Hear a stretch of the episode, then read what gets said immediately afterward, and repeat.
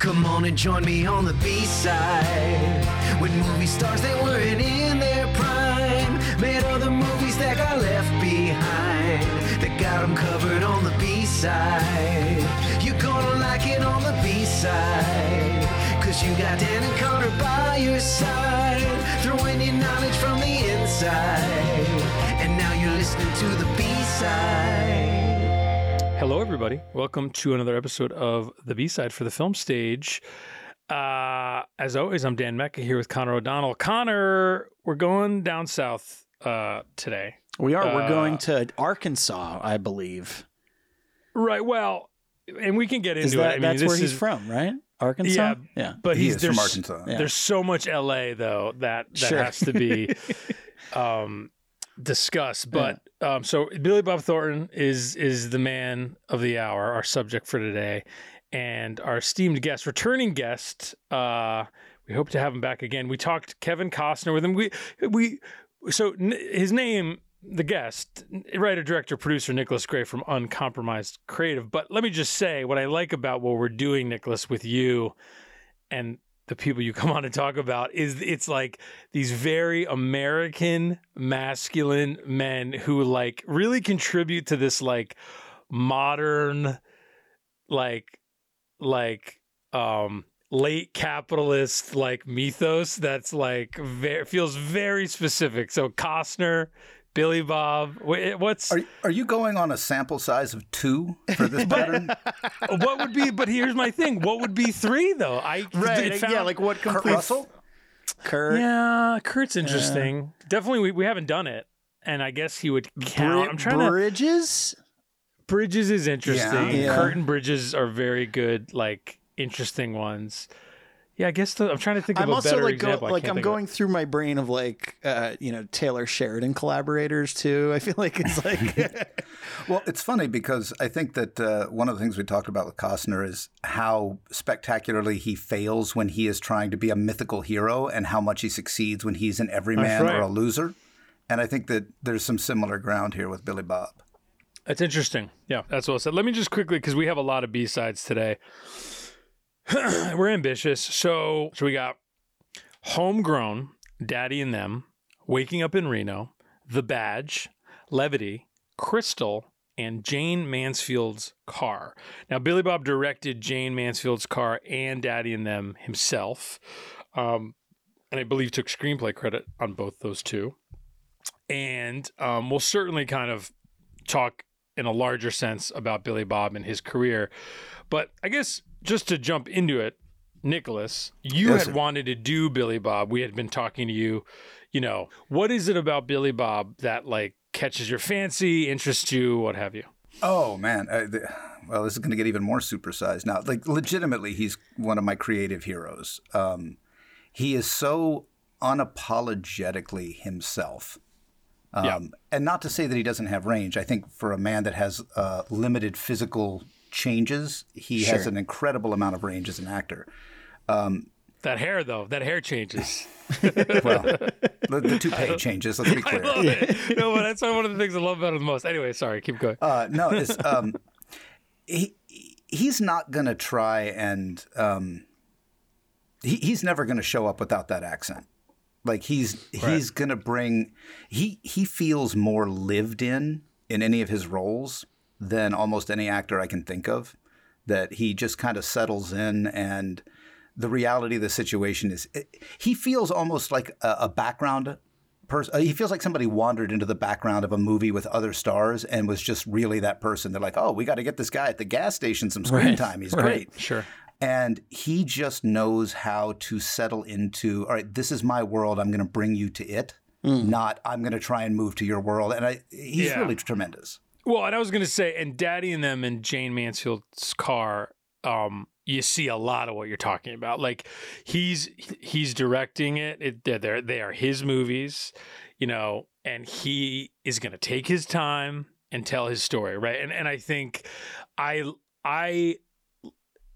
on a macro level, I like it, right? And I like that's what he's doing. I think certainly things get a little laborious in certain points, but I think it all comes from, it's all part and parcel from the same place.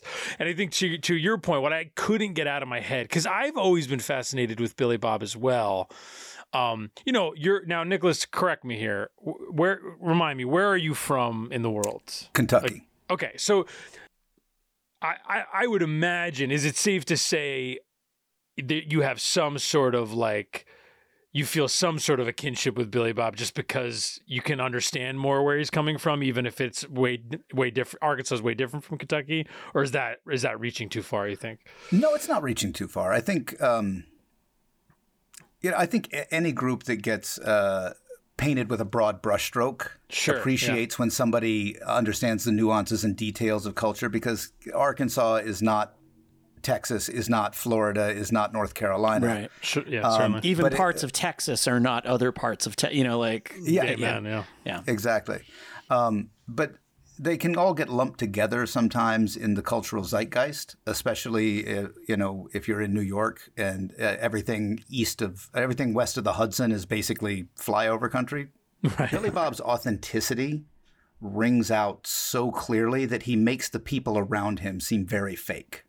Sure. And, it's interesting. Yeah. I think even as an actor, you can see him in a scene where he's working with like Kelly Lynch, who's not a fantastic actress. Yeah. Sure.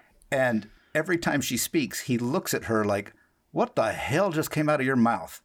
And his willingness and confidence to live in the reality of that moment, like, "I don't believe a word you said, but I'm going to have to answer you," it makes a scene come alive that could otherwise feel very two-dimensional. Yeah. What was your first Billy Bob? Like, what was the movie that you saw? Sling Blade. Okay, sure. Yeah. Which, just quick context, right? So Billy Bob, he's from Hot Springs, Arkansas. He's 67 as we record this. Though he was in L.A. for all of the 80s as like a struggling actor / creative person, right? So he was in Tombstone?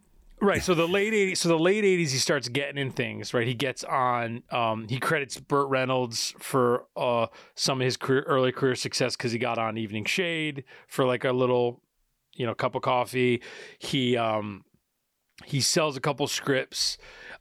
He is in and writes the Carl Franklin kind of neo-noir, now considered, rightfully so, masterpiece, One False Move. Yeah. I take it back. That's the first time I ever saw Billy Bob was One False Move. Yeah. Right. He marries Cinda Williams, who's the female lead in the movie. They're married for a couple of years. He's been married a lot of times. He does that. He's like the Henry VIII of Arkansas. A little bit. And he, so he'd been around for a while is the point, right? He's, like you said, he's in Tombstone. He's in a lot of things. He just shows up, what have you. But then the big moment, and then really was like a cultural moment for many years. Like, to the point I was saying to Connor, his SNL opening in 2001 was like all Sling Blade references, right? So like, that's 5 years after that movie came out, right? Like, so Sling Blade comes out. And it's this like, man from the low country story. It's like, who's this guy? He's doing this crazy, this really crazy character, this voice, kind of, that was a movie he would go on late night shows and be like, "Oh, the barber in the movie is just the barber, he was the barber of that town." Like, he would, "Oh, that's my friend is in the movie just because he's my friend." And you're right, he had a lot of those stories. I got Dwight Yoakam in there because he was going to play with our string band, and we wanted the string band to be in the movie.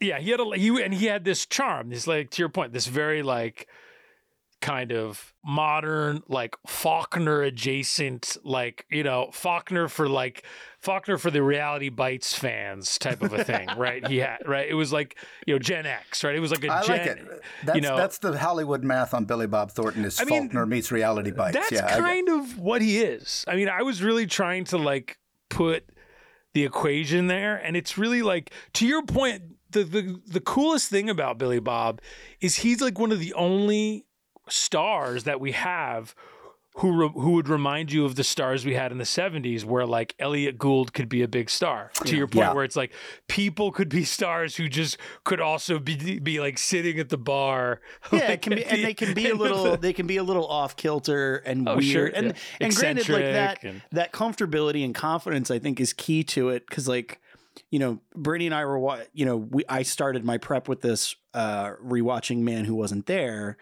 And we were, you know, we were talking about it, which like, we were kind of speculating like that might be the most like clean cut handsome he's ever been in a movie. Cause he's, you know, he's got a look about him, right? The dude does not have like marquee movie star looks.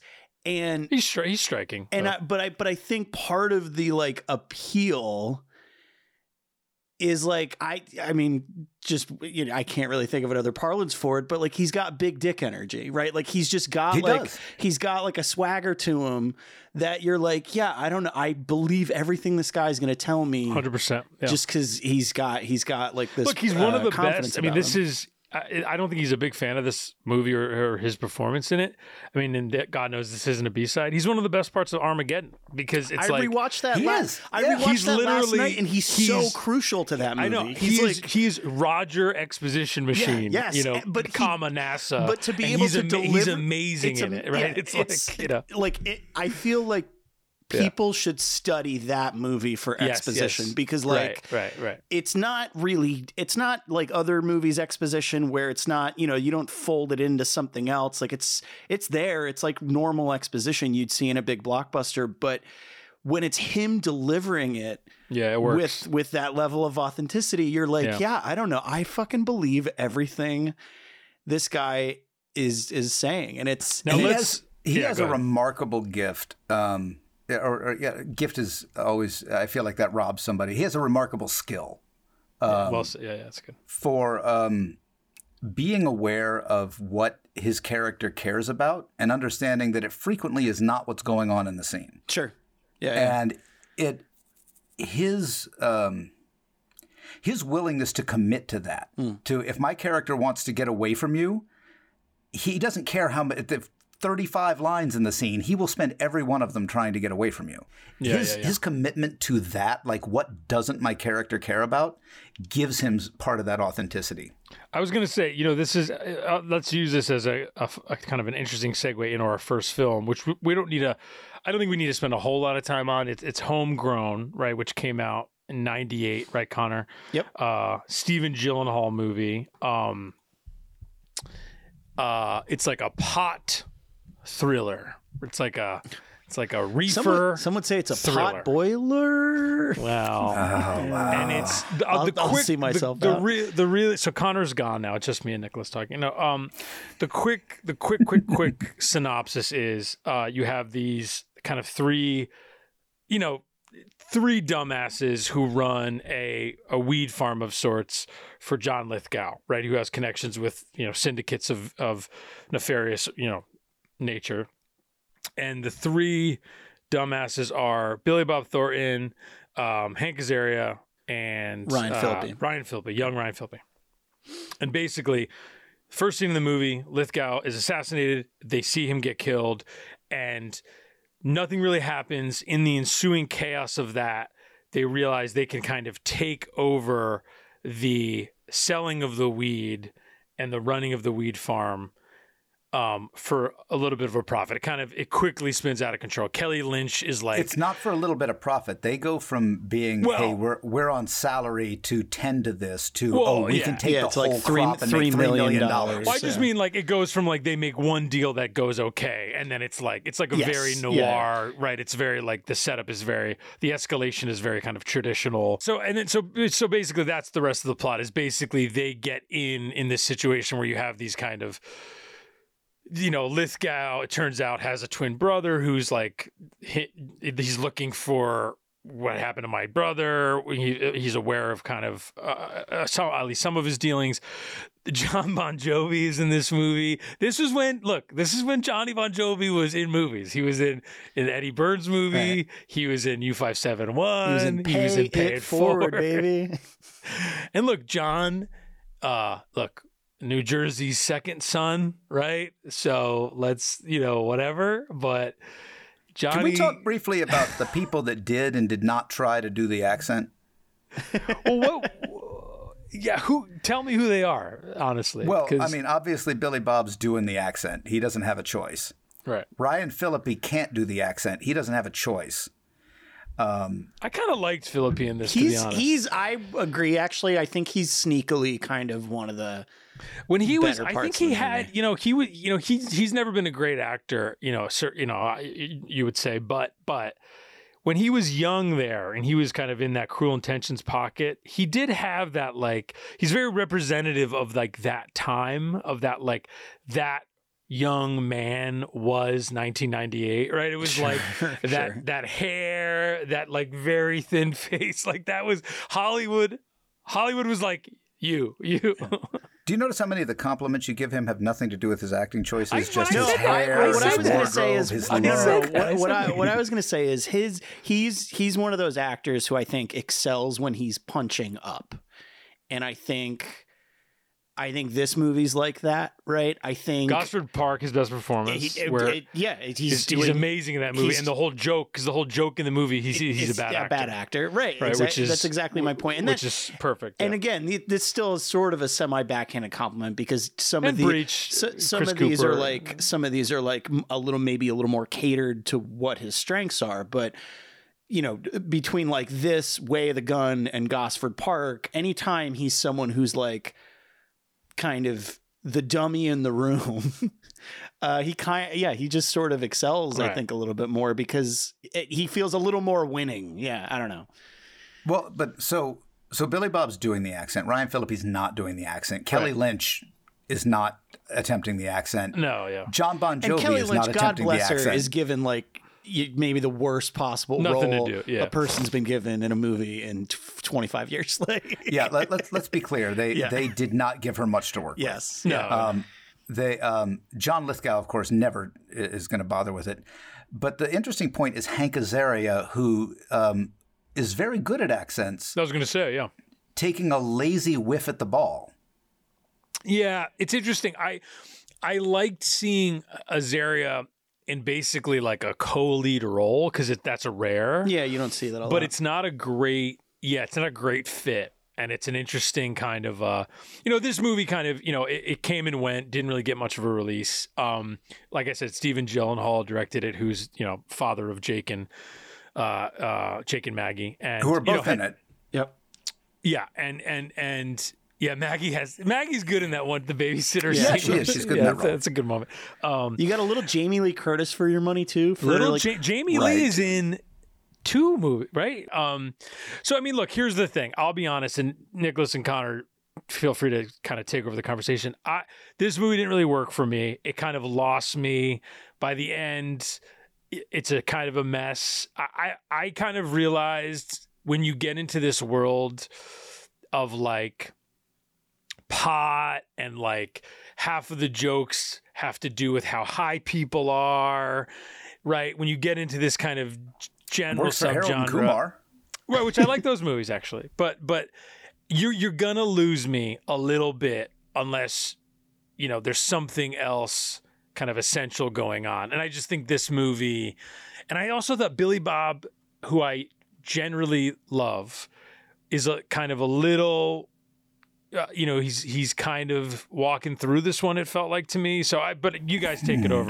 Tell me if you disagree. The one thing I like about the movie, I agree. Like, it doesn't really work for me, but in pieces, like one of the things I did like is I like any screenplay that like opens up a microcosm a little bit, right? Like, so one thing I do like about this movie is the sort of like, insider, inside baseball it kind of plays with, like growing weed, like people who try to steal it from you, like just different little things you have to potentially contend with that you wouldn't necessarily think about. And that's the stuff that I like, and that does feel like maybe that was the sort of germ of this screenplay, right? Is like, oh, there's a whole industry around doing this, like let's just make a movie about that, right? And then the minute it turns into like that post-Pulp Fiction, pseudo-Quentin Tarantino kind of thing of like who's double-crossing who and that kind of stuff, that's where it loses me. I also think casting John Lithgow as your sort of inciting incident / villain is a huge mistake because John Lithgow, to your point, Nicholas, is not going to sound like anything other than John Lithgow. And he's basically concealed for the first half of the movie when he played, what's his initial character's name? It's Malcolm. Yeah. Malcolm, right? Yeah. Is the drug dealer, right? And then it's Homegrown. Roger Homegrown, right? And then Richard, I think, is his brother. No, Robert. Robert, thank you. So see, but my point is, like, it. You know that Robert's going to come into play in some regard because we haven't really been shown Malcolm's face, right? And you hear Robert on the phone, and you're like, "No, well, we see Malcolm's face in the very first scene, in the helicopter scene, right?" But it's like obscured, right? Like it's not like we see Malcolm. It's like directly shot. John Lithgow. Yeah, we see that. Yeah, you see him. Yeah, you see him get shot. That's why the big reveal when John Lithgow shows up, and you're like, "Oh, they're twins." Right. I mean, it doesn't work though, because I appreciate when you hear Billy Bob delivering that exposition, because he acted like, "Oh, we shouldn't be surprised." Like this isn't a big. He's like, oh, I see. Y'all are twins. Yeah, and that could be a thing that I'd be curious to know if, like, that was meant to be more of a reveal, but then they got Lithgow and maybe they realized, like... Well, Lithgow, that voice is so distinct. That's what hard. I'm saying. Yeah. Like, it gives its... You know, he kind of gives it away early in the movie. So, I don't know. It didn't really work for me as a thriller, but Nicholas, did you like it? What did you think? I largely agree with Connor with one very important distinction, which is that I don't think they're prying open a microcosm. I don't think that's where they missed the boat here, because they definitely missed the boat. This is, with this cast and this general plot outline, this should have been fucking amazing. Sure. Right. And instead, it kind of feels like, oh yeah, I get it, happened. But I think that's because Billy Bob might be the only one that realizes that they're doing something closer to the Lady Killers than they are to Pulp Fiction. Yeah. This is a story about three morons who are in the middle of something that is so much bigger than they are. Right. That they're fighting over thousands of dollars in a multi-billion-dollar industry, and when they suddenly think they're big shots, they are way out of their league. And the more that you would embrace this in a Lebowski vein, or Oh Brother, Where Art Thou vein, where it's just three idiots who are in over their heads trying to do something they can't do, the better it is. And I think that's where the casting broke down, because Billy Bob is doing that. Like, him in his bathrobe and boxer shorts trying to have a gunfight is hilarious. Sure. Ryan Phillippe only has one gear, and that's what he's got. And you know, I understand why, but Hank Azaria plays that role like it's going to be his sort of like leading man audition for future major roles. And he plays him as way more competent than an actor of his comedic chops normally would be inclined to do. And I wonder in my mind if that isn't him at that point in his career where he's been the sidekick and the comedic relief so many times, getting a lead role in a movie where you're going to shoot guns and being like, hey, I need to play this as more competent. Because one of the things that Hank does really well is he has an almost Jason Bateman-ish snide gear that he can go into. Right. Where he's smarter than you. Yeah. And he knows it. Yeah. Yeah. And he knows it. And he plays it to fantastic comedic effect in this movie, but it actually undermines the comedy of the film itself, which is about three idiots. Right. And that's interesting. Yeah, that's an interesting point. He's almost like playing above the movie or something, right? Yeah, and again, he gets so many good lines out of it, like so many great deliveries that you can't fault him for that choice. And it does feel a bit rudderless in terms of what the director did. Tone-wise. Yeah, I mean, Gyllenhaal is an interesting director. I've seen a few of his movies. I think the best film I've seen of his is Waterland, which was a Jeremy Irons young Ethan Hawke movie. Waterland is the one in L.A. and Waterworld is the one in Orlando, Florida, right? Well, that was good, honestly. That was an honest laugh out loud. I was like, that was good. Really funny. But I don't think, point being, he's never like made a smash. Right. I mean, I think he made Losing Isaiah with Jessica Lange and Halle Berry, which is kind of a provocative, movie in the mid 90s. He made, a couple of his his now ex-wife's scripts, including A Dangerous Woman with Deborah Winger. But, kind of like smaller studio movies, you know, when they used to do those in the 90s. And this is kind of the end of that. Homegrown kind of came and went, like I said. It's an interesting, you know, it's an interesting movie when you think about Billy Bob, because this is really right after. So Sling Blade, like I said, Sling Blade is 96. That same year, a script he wrote called A Family Thing comes out, directed by Richard Pierce, which is kind of a nutty movie where Robert Duvall and James Earl Jones play brothers. He's in the next year with Duvall. He has a small role in Duvall's passion project, The Apostle, right, which was a big deal. He's got that crazy little cameo in U-Turn. And then 98 is like... so good in U-Turn. Yeah, it's great. 98 is A Simple Plan, Homegrown, Primary Colors, and Armageddon, right? So it's like, this is like Billy Bob after Sling Blade, movie star, right? He's playing the James Carville role in the Mike Nichols movie, Primary Colors. He steals the entire movie, Primary Colors, with one speech. He steals a significant chunk of Armageddon. Yeah, I was going to say Emma Thompson steals some of it too, but I agree with you. Yeah, yeah. His half of Armageddon is the better half of the movie, right? And then, right. Well, what I love, but without a doubt, one of my favorite things that movie does. You guys are going to laugh at me. At the end of the movie, it keeps like cutting when Bruce Willis is about to push it, and then it cuts to Billy Bob. He's like, push it. I always love, because it's such a great audience. Like, I think that's not to go down the Michael Bay kind of. Yeah, not to go down the Michael Bay rabbit hole. But I think you can criticize Bay all you want, but I think that is a great example of how Bay is, in his way, a genius of blockbuster, because he knows it's like the whole audience is thinking that exact thought. And so you cut to the most pragmatic person in the movie saying, push it. It's smart filmmaking. And it's, I don't think it works with another actor, because Billy Bob's... Bay knew what he had, you know? Yeah, Bay knew what he had. Yeah. Just push the damn button. Yeah push it. Yeah, push the button. Yeah, it's so good. Yeah. But so if you look at every movie you just named that year, those are all these fantastic turns, and then all of a sudden you got this one. And it's the last of our fat Billy Bobs. Right, he really slims down. It's true. Yeah. He really slims down, because the next year is a movie I actually really love, which we covered for Cate Blanchett, I believe.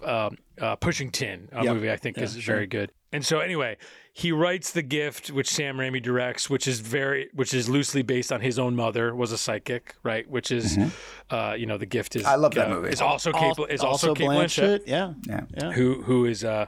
Who's playing kind of an extreme version of her mother. Good Keanu Reeves performance, good Katie Holmes performance, good Greg Kinnear performance. Yeah, I think it's a really good movie, actually. And so that same year, somewhat famously, All the Pretty Horses comes out. Such a debacle. He vowed he'd never direct again, right? It was such a nightmare with Harvey Weinstein. And they basically take his 3 hour plus cut of one of my. I mean, if you asked me to tell you my five most favorite books I've ever read, without question, All the Pretty Horses would be on it. It is interesting. It is a book that changed my life. I've read many Cormac McCarthy books since. I will never read one as good as that book. I love it like deeply. It's like an important book in my life. That movie, I rewatched it like last year, because I did this thing where it's like, you know, it must be okay. I mean, the book is one of the best things I've ever read. I have to rewatch it. There must be some of what Billy Bob did in there. And let me tell you, it is not. All right. So this is kind of interesting. So it's a little confusing, but basically, right, our next movie is Daddy and Them, right? Yeah. Yeah. What's funny is he made that movie around the time of Homegrown, right? Like Daddy and Them he made in 98, and it was right off of Sling Blade, right? He could kind of do whatever he wanted. And so he got the money for Daddy and Them. But then what happened was, I think it was still Miramax. They saw the cut and they were like, this isn't very commercial. We're going to hold it back. And then basically Billy Bob himself has said that the destructive nature and resulting kind of cacophony of All the Pretty Horses led to Daddy and Them never really coming out. They like dumped it onto Showtime in like 01.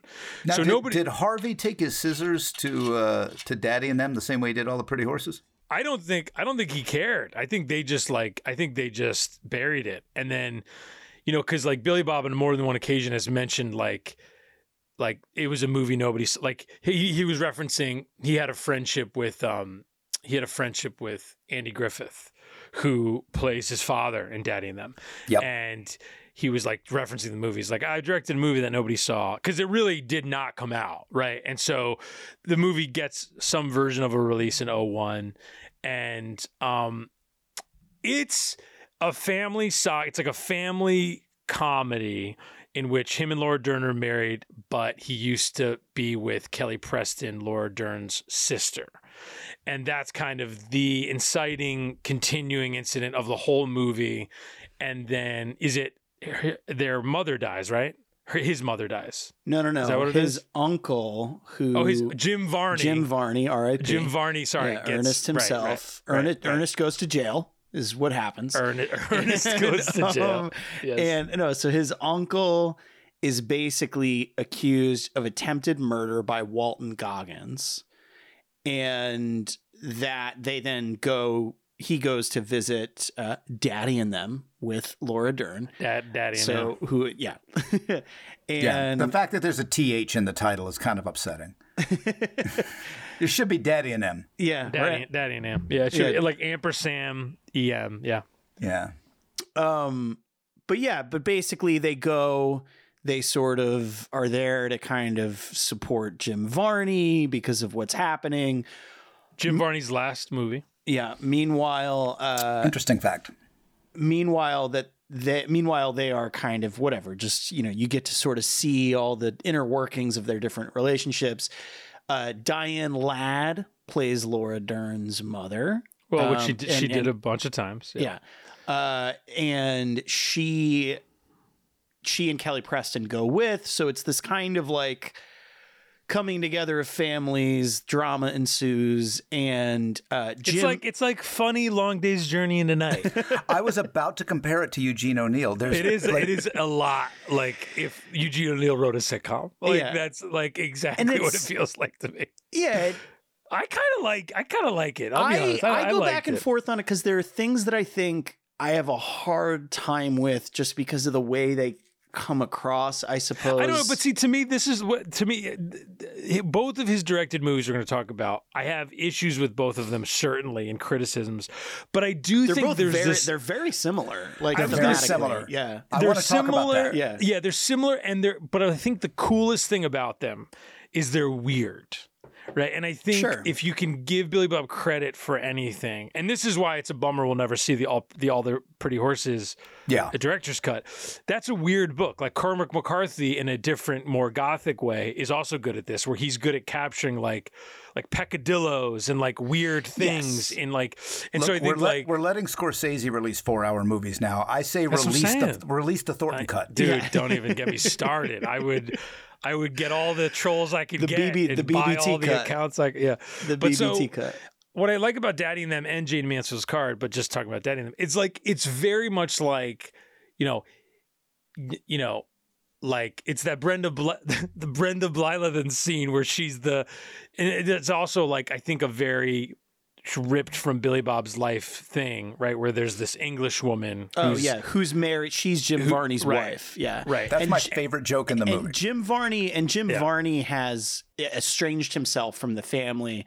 It's revealed that his wife, who is a shrink, they never specify whether or not the one running joke in the movie is whether or not she can get you drugs. Are you the one that can prescribe dope or not? They don't specify. So we'll just say she's a shrink. Right.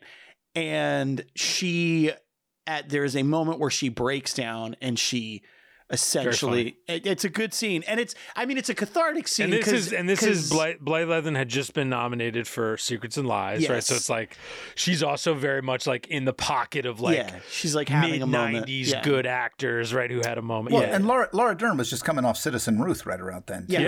Exactly. That's a good point. And they were engaged. They got engaged. Yep. Dern and Billy Bob. And I think, I don't know. I think that, you know, that scene works because it's cathartic, right? It's like a release for the audience because it's another audience moment. The entire time you're just watching everybody dance circles around each other. Everybody's very mean, right? It's like, I think I had mentioned to you, Nicholas, I don't know if you hadn't watched it yet, but I had mentioned, and I don't love using this word, but I feel like it is really like what's on display here is like Laura Dern gives a very shrill performance in this movie. Certainly, yeah. And but it works in this role. No, it's because the movie acknowledges it, right? Like, and because of the scene that we're talking about where it's like, she just is kind of like, you're insane. Like, why? Like, you keep sort of flipping out over these things involving your sister that then leads to you blaming, your husband for things when he's not even doing anything wrong. He's just sort of she gets mad at the EMT that helps him during a wreck because she's a woman. And that to me, I just kind of, as much as I think a lot of the jokes land and I think it works, there is like, I think it gets long in the tooth with some of that stuff where like I started to kind of roll my eyes after a little while because of the ridiculousness of it all, even though I know that that's the point. Like, yeah, well, I will tell you that Daddy and Them might have been the least enjoyable watch of the six movies. Yeah, it's like a hard watch. I liked it more than you guys. That's funny. Yeah, I don't think it's even that bad. No, keep going. Tough. It's interesting. I think this is an interesting batch of movies because I think you can take them different ways. Yeah, but it's funny because Jayne Mansfield's Car, which I'm going to try not to jump into too much right here, and Daddy and Them are very similar structurally. They are very Eugene O'Neill-esque. They are, look, there's something that's going to bring a bunch of people together, and then it's going to be kind of a tone poem about this mixing of cultures and an underlying problem that nobody wants to talk about until we're finally ready to talk about it and there's catharsis. Yeah. And it's a very, like, really like 1920s way of looking at a story. Yeah. And I loved Jayne Mansfield's Car. Well, I was going to say there's no scene, and we'll come back to it. There is no scene in Daddy and Them that is anywhere near as good as the last scene of Jayne Mansfield's Car. I thought was like undoubtedly. Yeah. Incredibly well done, I thought. Yeah. Right. And but in this one I was so bored. I was like, do I have to finish? I do, because I got to be able to talk about it.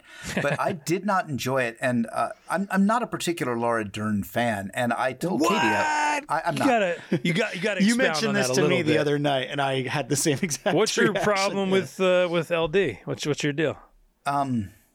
That's a whole other episode. She broke Baron Davis's heart, so we can start there. No, I'm kidding. But no, what is?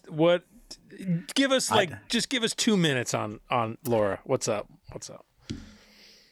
Because people think of her just for people. I think nowadays, and I'm not saying. People think of her as like a national treasure. She's kind of at that status of like. Yeah, I know. Yeah. I know it's heresy to say what I'm saying. No. But I'm just curious. That's all. In honor of Billy Bob, I'm out of fucks to give. Okay. So there's a famous shot in Jurassic Park where the camera pushes in on her and she has to be. It's her. Oh my God! I've just seen a dinosaur for the first time. Yes. Shot. Right. Sure. And every actor in that movie has to do that shot at some point. And some people, and everybody's acting opposite a tennis ball. Yes. Yes. She's the one who looks like she's acting opposite a tennis ball. Okay. And I find that frequently true in her work. Now, obviously, her best work rises above that. I think she's incredible in Citizen Ruth. I think just genuinely, I thought she was going to be a major star when I saw that. And obviously she has become a major star. But frequently when I see her work, I see a lot of face making. I see a lot of her having the intelligence to think about it the way a director does. Like, this is the end result I want. And trying to skip to the end result, which is kind of the opposite of what Billy Bob does, which is, look, I'm going to do the process. And, the result is going to be honest enough that it'll work. And so I think as an actor, she bothers me because she knows what the end result needs to be. And she's trying to get there, but she's trying to skip the steps where you move through it in real time. And it just rings uncanny valley to me sometimes. And again, her work with Noah Baumbach is different than that. Her work with Alexander Payne is different than that. But I think she's an actor that needs a director in the way that Tom Cruise needs a director. Sure. Right. Katie asked me, she goes, so how was that one? And I was like, man, this is a waste of a lot. This is a waste of Andy Griffith. Right. This is a waste. Yeah. This is a waste of Billy Bob. This might even be a waste of Laura Dern. Oh. I don't know. Waste feels strong, but I will say, not dissimilarly from Homegrown, I think a movie with this cast should be better than it is. Yeah, I get that. I understand where you guys are coming from. And so that's a little disappointing. But I will say, I disagree on Laura Dern, but I think all those observations are fascinating. I think she has my favorite scene in this movie. It was like a very tiny moment that I was like, oh, I feel seen. There's a moment where I believe it's after the therapist breakdown scene. It's almost, I think, immediately after that, if I'm not mistaken. But there's a moment where Dern is awake. Everyone else is asleep. Billy Bob wakes up and Dern is painting her nails with like a flashlight in the dark, right? And he just kind of mentions like, oh, like, what are you doing up? And she just has this little moment where she's just like, yeah, I don't know. I like this because it feels like the whole world's asleep and I can just focus on a thing. And like, very relatable. Just as a night owl, I just was like, oh, that's very relatable. That's it. That just in one sentence is like that beautiful feeling of like peace in the middle of the night, right? Like 100%. And that, you know, for all the amount that I wasn't planning to slag Laura Dern off here, but I was prodded. I blame you. It's okay. Everyone already stopped listening anyway. I happily take the blame. Go on. But what I meant by that is that like she's doing the best anybody could be expected to do with the character she's given, because the character is so one note. It is so fixated on things that, you know, look, if you write and direct a movie where two women are kind of fighting over you and one of them's Kelly Preston and one of them's Laura Dern, you've written yourself an ego trip. Sure. And these poor women are having to deal with the fact that he wrote himself an ego trip. Preston gets the benefit of not, you know, it's like a sneaky benefit of not having as much screen time. So it's like she's not in a lot of she gets to do a lot with a little, which kind of gives her an out a little bit. I told Katie this. I was like, it feels like the direction was, all right, I'm going to need you to start at about 11 and just see where you can go from there. Yeah. And the movie does literally open with like a very kind of intense like scene. Yeah, I mean, look, I think it's interesting. It's interesting when you think that he directed it before All the Pretty Horses, right? And then and then it's hard to really gauge that, you know, All the Pretty Horses from what we have. But I think you know. By the time you get to Jayne Mansfield's, where he finally is directing again, you know, 12 years later, he's grown a lot. And I think it does show in that film, which we'll get to. But I think, so then I feel like this was the rough draft of Jayne Mansfield's Car. A little bit. I don't disagree. I certainly don't disagree with that. Now, just to completely shift. Right. Yeah, we got to keep. So this was funny. He makes a Dwight Yoakam movie that same year, which I've never seen, and I do still want to watch. South of Heaven, West of Hell. Obviously, Monsters Ball is a big moment. Halle Berry. You know, he is very good in that movie. That movie's kind of hard to watch. Bandits, in my opinion, an underrated. Bandits. Yeah, I was gonna say, in my opinion, an underrated movie. We talked about that on our Cate Blanchett episode. Yeah, he's basically doing his Woody Allen, and it's working pretty well, actually. I think he and Willis have such a good, fucking great screen chemistry, oil and water thing going. Yeah, Man Who Wasn't There. You know, I rewatched as well, Connor. Masterpiece. Masterpiece. Yeah, I was gonna say one of the Coens' most beautiful films. You know, he's kind of doing a Fred McMurray, and I think, you know, Nicholas, you kind of said, you mentioned that he seems definable in his look, but sneaky in his range, and I think you're totally right. Like, The Man Who Wasn't There was a reminder, like, wow, he can kind of do anything. Yeah, like, he really that for is, my money, that's his that. Is might be his best performance. Like, it's really good. I think you cannot slag Bad Santa that way. But the weird thing with Bad Santa is I think it was like it's almost like the it's the Jack Sparrow curse in a way of like, it was the logical endpoint and then also became a curse in his career, but we can get to that. Anyway. Yeah, no, he did a lot of Bad Santa. He did a lot of Bad Santas, yeah. So then 2002, he makes a little movie written by his buddy from Simple Plan, Brent Briscoe, right? Who was like the other guy from A Simple Plan, if you remember. Right, yeah. A little movie called Waking Up in Reno. There's a little movie called Waking Up in Reno. It's about run down the cast for everybody. Just start with the cast. It's a running theme in this episode that, you know, maybe movies with casts like cast lists that they have should be better. But anyway. So you got Billy Bob Thornton. You got Charlize Theron. You got Charlize like moments away from her Oscar, which is so crazy. Yeah. You got Patrick Swayze, who I think is charming as hell in this movie. He's the best part of this movie. I liked him a lot in this movie. Yeah. Natasha Richardson. Oh, Nicholas, I don't know if you agree. Natasha Richardson, which is kind of sad actually when you think about this. Patrick Swayze and Natasha Richardson both die very young in this. Let's note for a second, like the charisma of Natasha Richardson, that she's in a movie with Charlize Theron, and Charlize Theron is the dumpy one. I know. It's kind of insane. Holmes Osborne, great. Penelope Cruz, one of her first American films. What was I going to say? Crazy cast. The basic premise is two couples who are kind of, you know, where do they live? Do they say where they live? They're in the South. They live in Los Angeles. No. They live in Arkansas. They live in Arkansas. Okay. Oh, is it Arkansas? Because they make a road trip. They're going west to Reno. Yeah. But it's like they're making a vacation out of it. And Billy Bob is a car salesman, married to Natasha Richardson. Patrick Swayze works at a factory owned by his father-in-law, who's Holmes Osborne, and is married to Charlize Theron. And basically, Charlize and Billy Bob are having an affair, right? And so the four of them go on a road trip, and what kind of could become a Bob and Carol and Ted and Alice becomes something else a little bit is what it is. It's a road trip comedy that becomes a kind of a relationship drama. You know, there's the normal hijinks of any road trip, you know, kind of a film.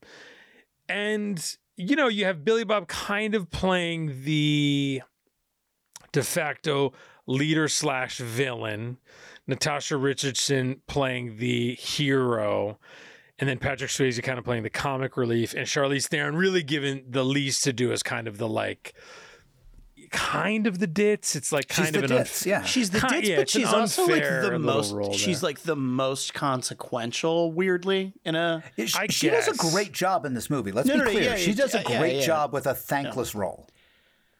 Yeah, I mean, look, I think all of these actors, you know, it's interesting, you know, Richardson and Swayze, you know, who died young, as I mentioned, they both had these careers where I think as big as Swayze was, and he was huge, right, in the late 80s. I mean, he was about a top 5 in terms of bankability, movie star probably, you know, for a minute there at least. He, you know, never really got kind of his due, right? And he kind of never really got a role as an actor. I mean, he never really got a role that I think, you know, he never got to get old, right? I think he never got to have a role later in life where people were like, I think part of that, what, you know, he never got to have gravitas is what you're saying. Yeah, but I think don't you think that would have helped? And I think part of his larger like reputation, you know, his larger like, you know, you know, reputation is the wrong word. All three of us would trade reputations with Patrick Swayze right now. Fast. I think part of that has to do with, I think in some cases the movies, he's bringing so much to them, but in some cases the big movies that he's famous for are bigger than Swayze is. Right. Like, and I think that's part of it. Right. Like he never Denzel Washington or Tom Cruise or Roadhouse.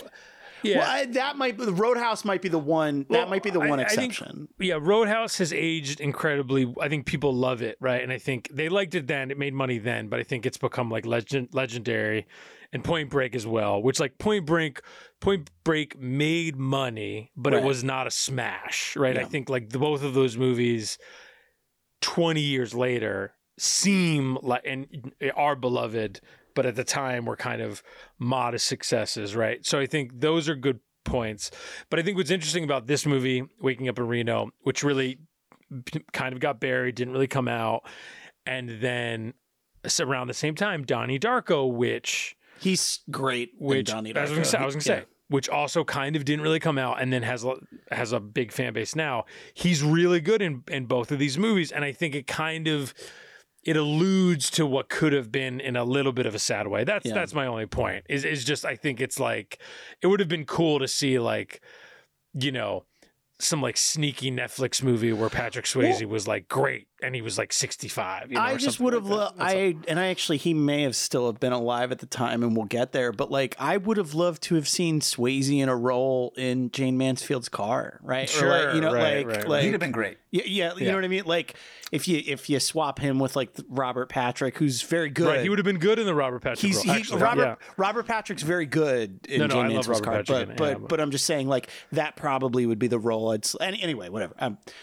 So Waking Up in Reno, Nicholas, give us your Waking Up in Reno thoughts. What do you think? What do you think of? Say, all right, so this is the third time I've seen Waking Up in Reno. Hey, look.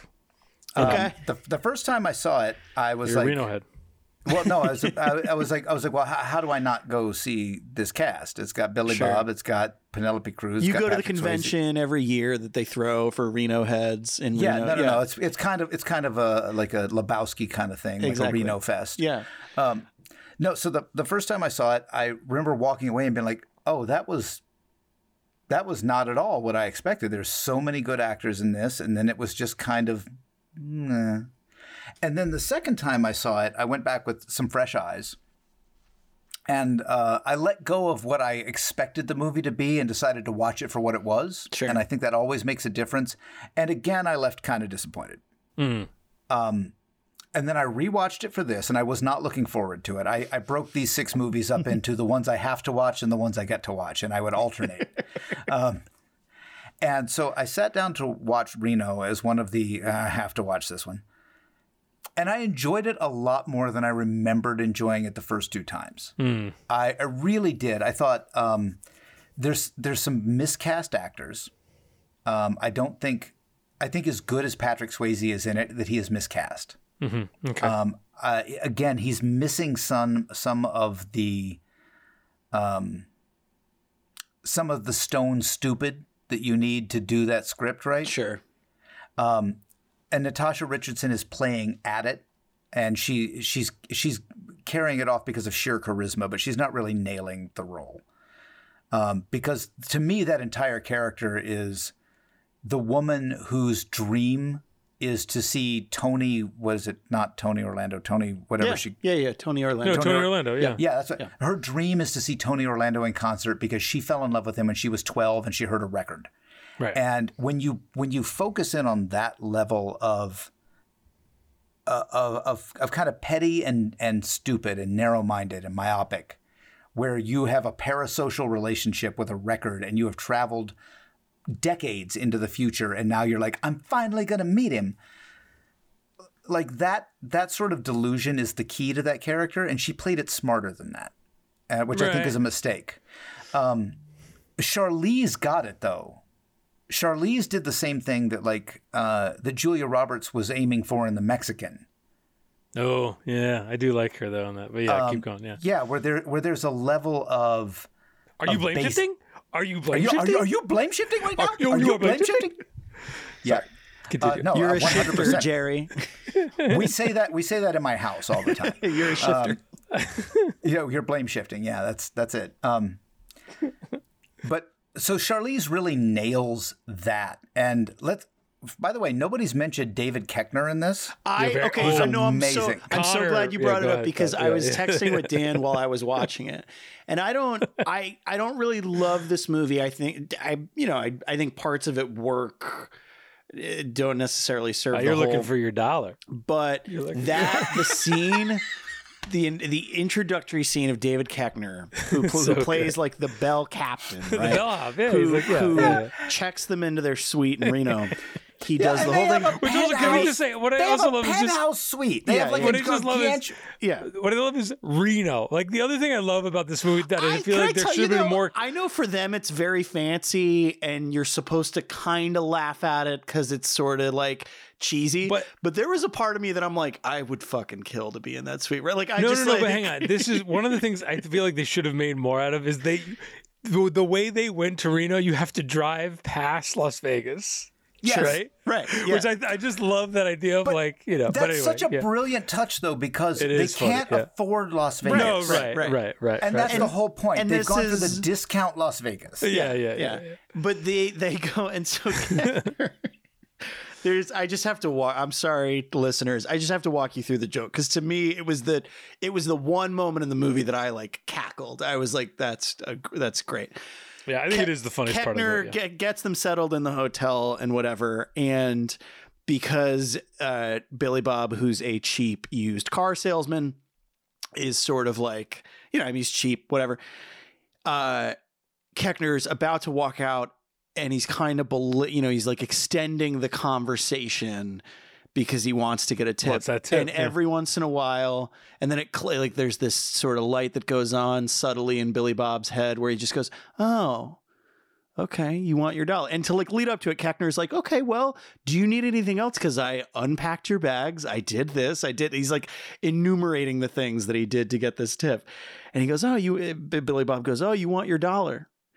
And at first you think it's just to turn a phrase, what, whatever. And Koechner's like, he gives him $1. And Koechner's reaction is my favorite fucking line delivery in the whole movie. He goes, oh, okay. Straight to the casino. All right. So good. And he just turns around and leaves. And it's like, it's so good. It's like it really such a beautiful 2 minutes of comedy. And then the payoff at the very end when he's like, oh, she took care of me very well, thank you. Right. Yes. When he brings in that breakfast. There's so many misfires in it that it doesn't quite work. Yeah. No, but still it's another example, because Waking Up in Reno is another one of those sort of Eugene O'Neill-esque, like there's some stuff that's gonna happen, we're not necessarily gonna resolve it. Sure. But we just need to live with these characters for a while they go through some shit. And it's also the real, like, it might be the true prototype. It's like the test drive for what he does during the Bad Santa era. A little bit. Yeah, it's very much, it's part of that. But I think canon. Like, what's so interesting, and I guess Bad Santa helped this, which was 2003, right? So it's right around this time, right after this. He was able to really make a lot of these movies and still kind of be bankable enough to be the Mr. Woodcock role, School for Scoundrels, Bad Santa, Bad Santa 2, Bad News Bears, hefty supporting roles in like movies like Eagle Eye, which was a hit, right? Like just in things, right? In things. Yeah. And I think... But clearly he does those in order to do these. That's what I'm saying. Yeah, those are all the ones for them, and these are all we're talking about the ones for me, right? He's exceptionally sleazy, he's exceptionally amoral, and he's really locked onto, and he has a real skill for this, the overconfidence. Yeah, right. Because him trying to hit on Penelope Cruz with his shoes.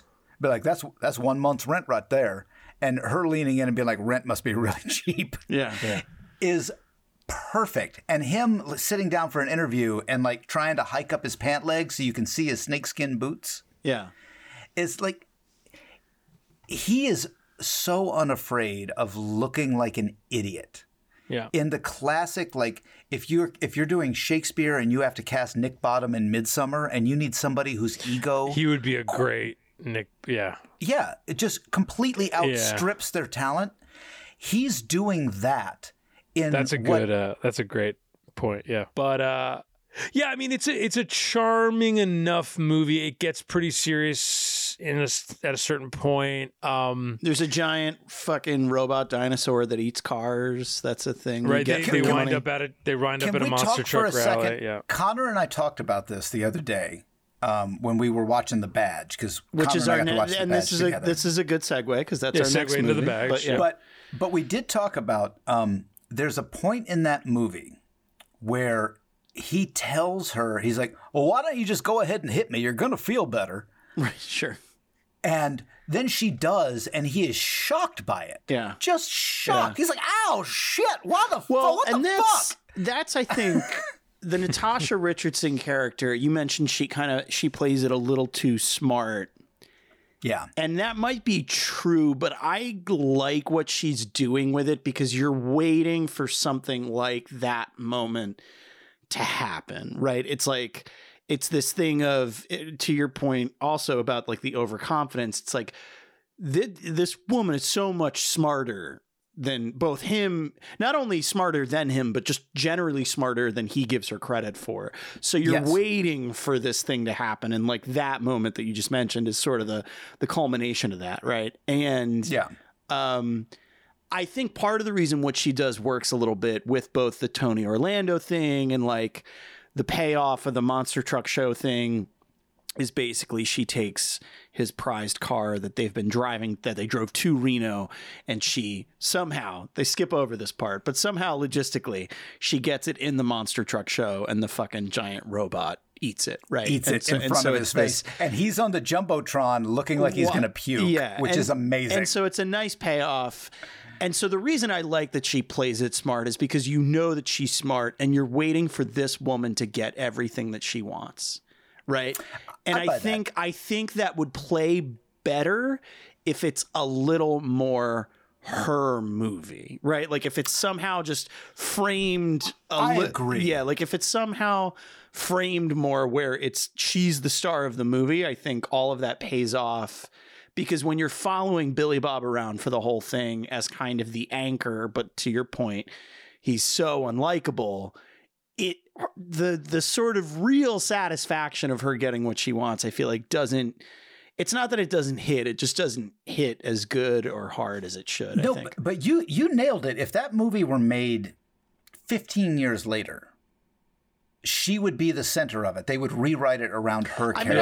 I mean, I think if all of these movies... I would like that movie better. I think if all of these movies literally moved in time, like... And this has nothing to do with the quality, I suppose, but... If they all moved in time, 4 or 5 years, I think they would be more. The Badge would be interesting. Yeah, sure. I'm just saying. I see you trying to segue, but before we do that, I'm just saying. It's coming up. I'm just saying. I'm just saying that the what's led up to this point, these movies, they haven't quite hit that like mid 2000 Crash wins the Oscar boom of like. No, but just of indie movies being a more bankable thing. And I think a lot of these movies, if you skew them in time ahead 4 or 5 years, maybe they're a little more successful. Like maybe Billy Bob is an innovator who's ahead of his time. But yes, probably. But also, it's interesting though, because that whole industry also was about to fully kind of fully collapse by like 2010, right? So it's the boom before the bust, right? But it's a very quick. That's my point. Is like the time of Warner Independent was very. You just have to shift them 2 years in time, and they probably make way more money. Can we touch base on that though? Because that's a recurring theme through these films is that he's given a leading man role and plays it like a supporting character. And the honesty of that really gives the film its best element. Sure. But I think you can talk about all these movies as failures because they all gross less than $1 million. And he should have realized he's the lead and played it differently. But I think maybe the takeaway from this is, no, he recognized that his character shouldn't be the lead. And the times had not caught up with him. He knows that he's the supporting character. I think that's well said, though I would, and not to, you're serving up a segue, so I'm going to use it. I do think The Badge is a case where the movie should have been more about him, actually. I don't disagree. Because I think that's a movie where he is, in my opinion, his character is the most interesting character. Yes. And there's a lot of unlikable characters in that film. And not that characters need to be likable, but there is an empathy to his character in that world. And the movie really becomes an ensemble piece. And it's like, if it really had been about him, I think it would have succeeded a little bit more. Connor, do you want to? Yeah. Or go ahead. Go ahead. Let me pause at this before you get into the description. I think The Badge would have been the best season of The Sinner ever. Right. Well, yes, that's what great. I was gonna. Yeah, my short. Yeah. You meant The Sinner is probably a better comp. Yeah, my short version of this is one of those movies that fits in that genre of like. It's a whole season of True Detective in one movie, right? Like a little bit. And Nicholas, I mentioned this to you when we were watching it. Which was a lovely experience. I think that might actually be. Did you guys wear badges while you watched it for fun? No, that's nice. But I will say, I did realize I think that might be the only time I've watched a B-side with a B-side guest that's like not Dan in prep. So that was actually was like a nice experience. I'm honored. Anyway, sure. It feel like this is the kind of movie that if it got made now, it would be an 8-hour miniseries on HBO and it would be wildly disappointing and it would be too long and it would be kind of good in spurts and whatever. But it has twice the number of plot points as Mare of Easttown. Let's say that. And so it's whatever. It's that kind of movie just to kind of set the stage. But basically... it really does. It really does. Yeah. BBT plays a. Are you down with BBT? You know me. Yeah. So he plays. Sorry. Honestly, episode's over. Go home, everybody. Finishing with The Badge. Yeah. So he plays Darl Hardwick, who's a Darl. Have you ever met a Darl? I said to Nicholas, I was like, "You're from Kentucky. Is his name?" I was like, "Is his name Darryl?" And they're just like kind of swallowing it. What would Darl be short for though? Darl. It's just Darl. It's just its own name. I don't know. I explained it this way, and I stand by this that. It is Darryl. And they're it's not Darryl mispronounced as Darl. It's Darl, which is sometimes mispronounced as Darryl. Sure. Yeah, that's well said. Yeah, okay. Yeah, Darryl. My question is just what do we think the spelling is on the birth certificate? Well, in the credits, it's Darl. But okay. You're saying, is there a Y in the birth certificate? Yeah. Like, is his Christian name Darryl? Yeah, I want you to weigh in on how Debrickashaw is spelled on a birth certificate, and then follow that up with your comment here. So anyway, he's the sheriff of a town called LaSalle Parish in Louisiana. Right. And basically there is a woman who runs out into the middle of the road in the middle of the night, clearly in distress. There is a truck full of shoes that almost hits her and then turns over. And he gets brought in to just kind of clean it up, investigate. Can I just say something to give you a sense of what the independent film scene was like in 2002? They had the money to film that truck crash. Yeah, Nicholas, as a person who's like produced and worked on movies, the first thing I thought about, I was like, wow, they really fucking crashed a fucking truck. Like you would never be able to do that. Though, that has to be most of the budget. You would never get the budget to do that now. Yeah, but I mean, you would, but you get one take. That's what I'm saying. Yeah, I don't even know if you would be able that type of a movie now. I don't even know that you would be able to do that. I don't know. That's an expensive stunt to do. I worked on a production that lit half of a house on fire. You know, so I could be wrong. So, I just was like, I was surprised that they did it. I was like, oh wow, good for the Badge. Did you do a movie with my friend Sonia? Because she definitely worked on a movie where she was production designer and she lit a house on fire. This was a long time ago. But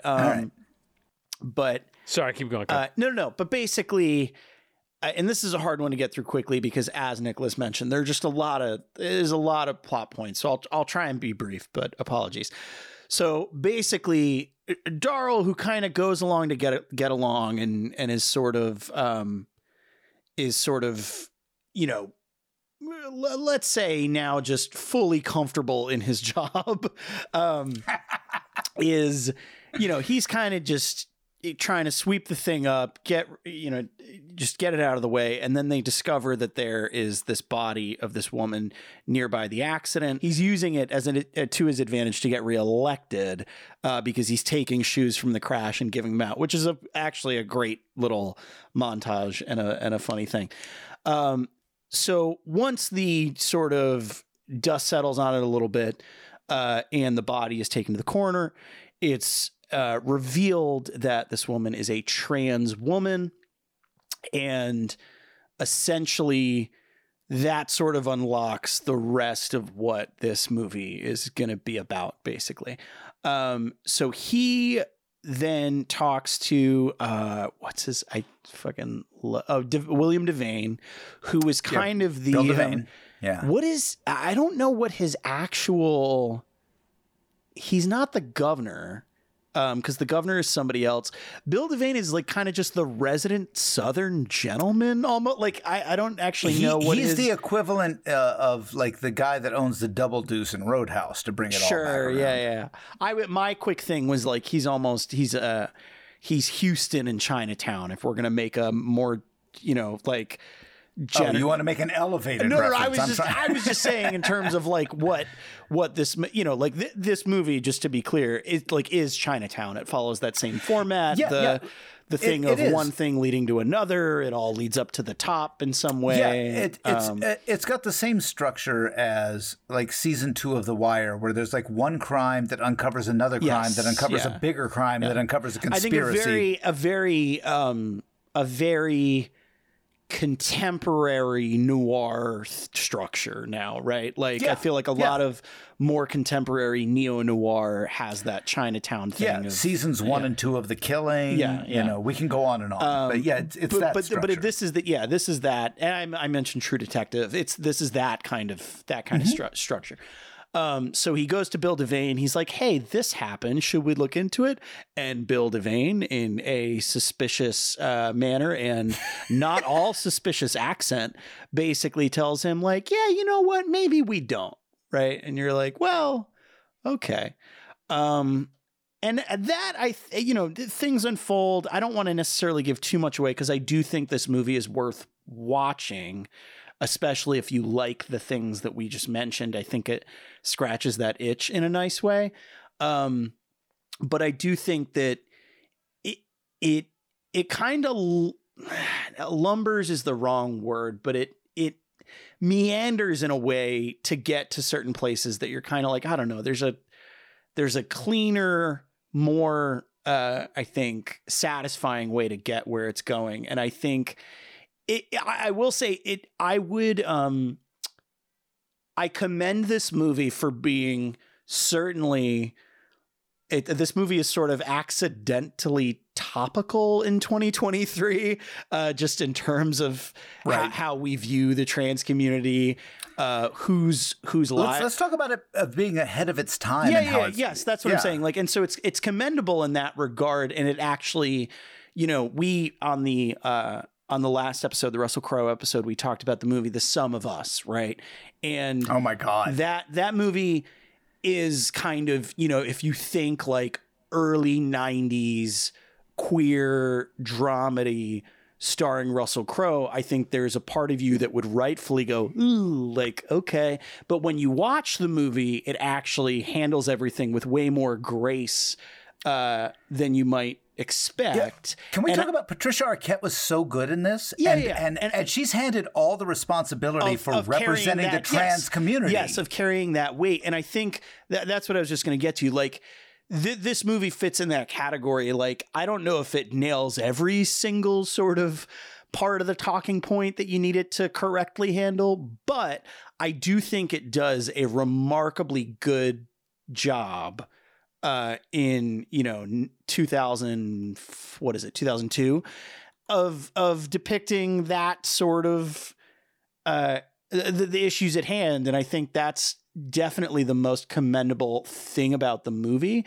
To your point, so Patricia Arquette is the wife of the deceased trans woman who is sort of taken it upon herself to also kind of look into what. No, she's going to solve the murder, yeah, whether Billy Bob wants to or not. What I mentioned to you, Nicholas, obviously the much needed trope of Billy Bob being a bad detective is on full display, which is very nice here. It's a chef's kiss. I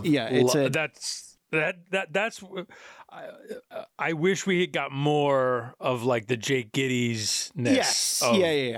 And I think of him being a bad detective. Yeah. And I think overall this movie works. It's sort of like the reverse of every movie we've talked about up to this point, where I think overall this movie sticks to the landing, and I think it scratches an itch that if you want this kind of genre thing, I think it works. But I do think pieces of it don't all kind of fit together. And I'm not just talking about it in a convenient way, but I'm just in a genre way. I think they don't pay off as satisfyingly as they could, because, I mean, Nicholas, you and I half the time, and I think listeners should watch this movie, so I don't want to spoil it, but half the time we were like, yeah, it's that guy. And then anytime it cut back to the person in question, we were like, no, it's that guy. And then it's that guy, right? Like, and it's so, I think. So many of these, the whole adds up to the less than the sum of its parts. Yeah. Like when we talk about Waking Up in Reno, and we talk about Daddy and Them, the sum of the parts is pretty good, but the whole just doesn't work. This is kind of the opposite, where the sum of the parts, like there's a lot of places where the Jenga tower is going to fall. Yeah. It's just. But somehow, like this whole movie holds together in a way that I find really satisfying.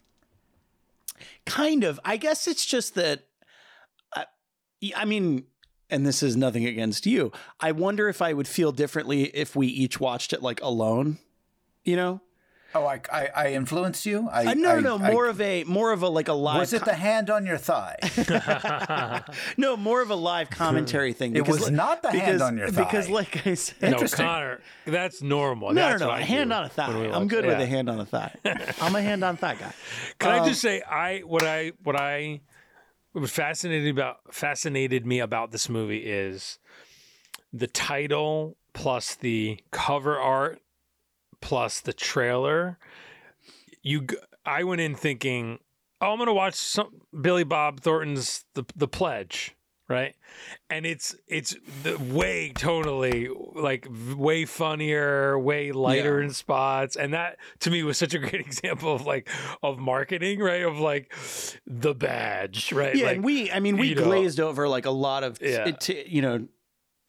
to your point earlier, like it becomes an ensemble movie, which is a problem. Thomas Hayden Church. Thomas Hayden Church is in this. And it should have been a Billy Bob Thornton movie. Yeah. It should have been a him movie.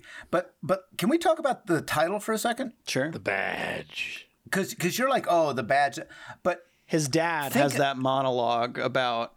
His dad, who's now, you know, a sort of a disgraced, retired sheriff, talks about how when he lost the badge, he initially was like, it's a little piece of tin, and the reference he makes is that like it was my skin, and I didn't realize it. Right? Like I want you to think about how many movies there are: Point Break, Dirty Harry, Cobra, whatever, where they throw their badge away at the end of the movie because they don't believe it anymore. The Fast and the Furious, the first one.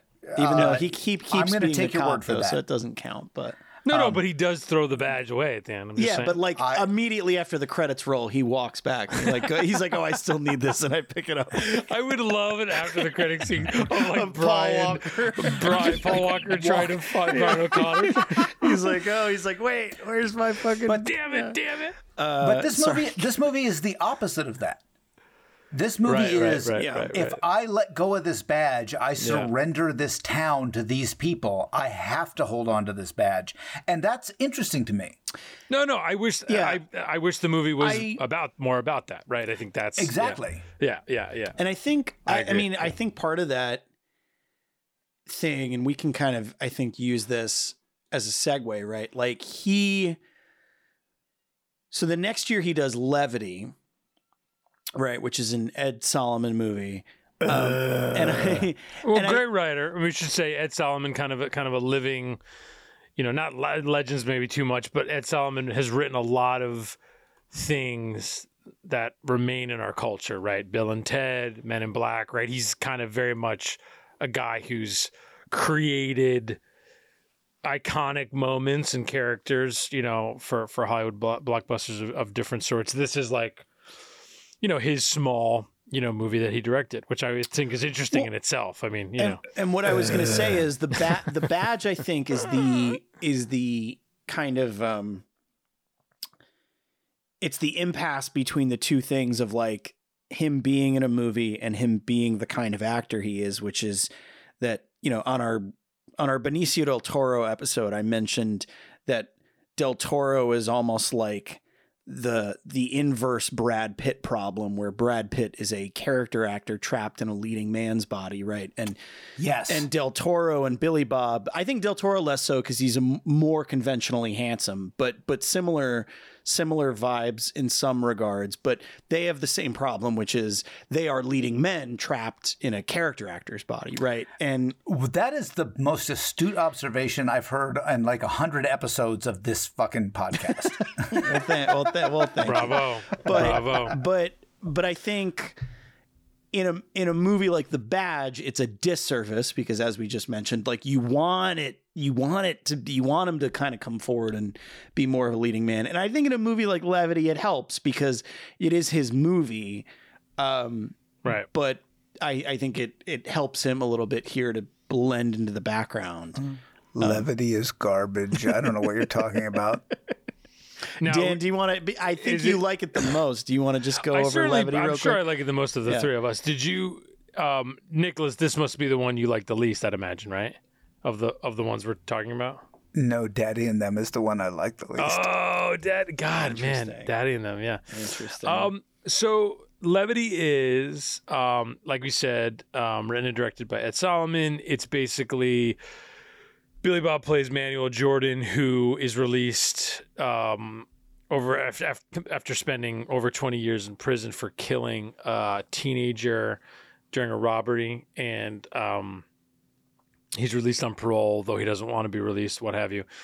Goes back to the town he's from and is essentially kind of in this purgatorial scenario where he's, you know, doesn't have much money, gets involved with a local preacher, con man, played by Morgan Freeman, who is like right next door to like a kind of an underground club that rich girl Kirsten Dunst frequents and gets too, you know, drugged out on, you know, at.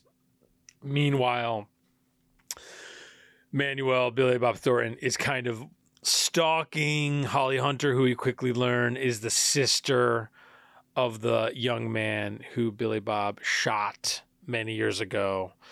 And of course, Billy Bob begins a relationship of sorts with Holly Hunter, who doesn't know who he is and is under the impression that the killer of her brother has died in prison. But of course, he did not.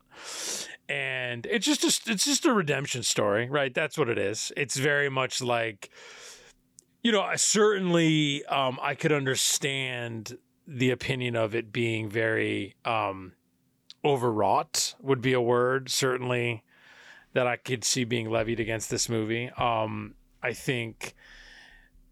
I like Billy Bob in the movie. I also think movies like this work for me. Like, I think if you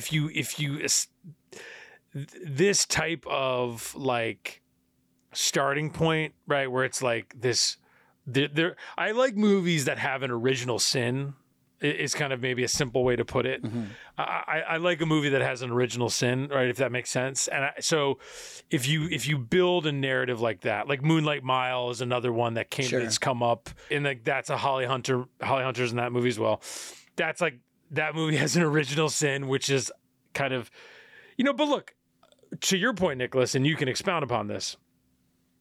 Certainly there's like a situational dramedy thing to what I'm talking about that can really turn you off. So like, if you want to use that to feel free to hate on Levity all you want, feel free to jump in and do so. But I did like, I think Holly Hunter and Billy Bob have some really nice scenes. I think Holly Hunter, I think she's the best part of the movie. I like her a lot. Yeah. Let's be clear. I will never at any point in my life say anything bad about Holly Hunter in anything. Sure.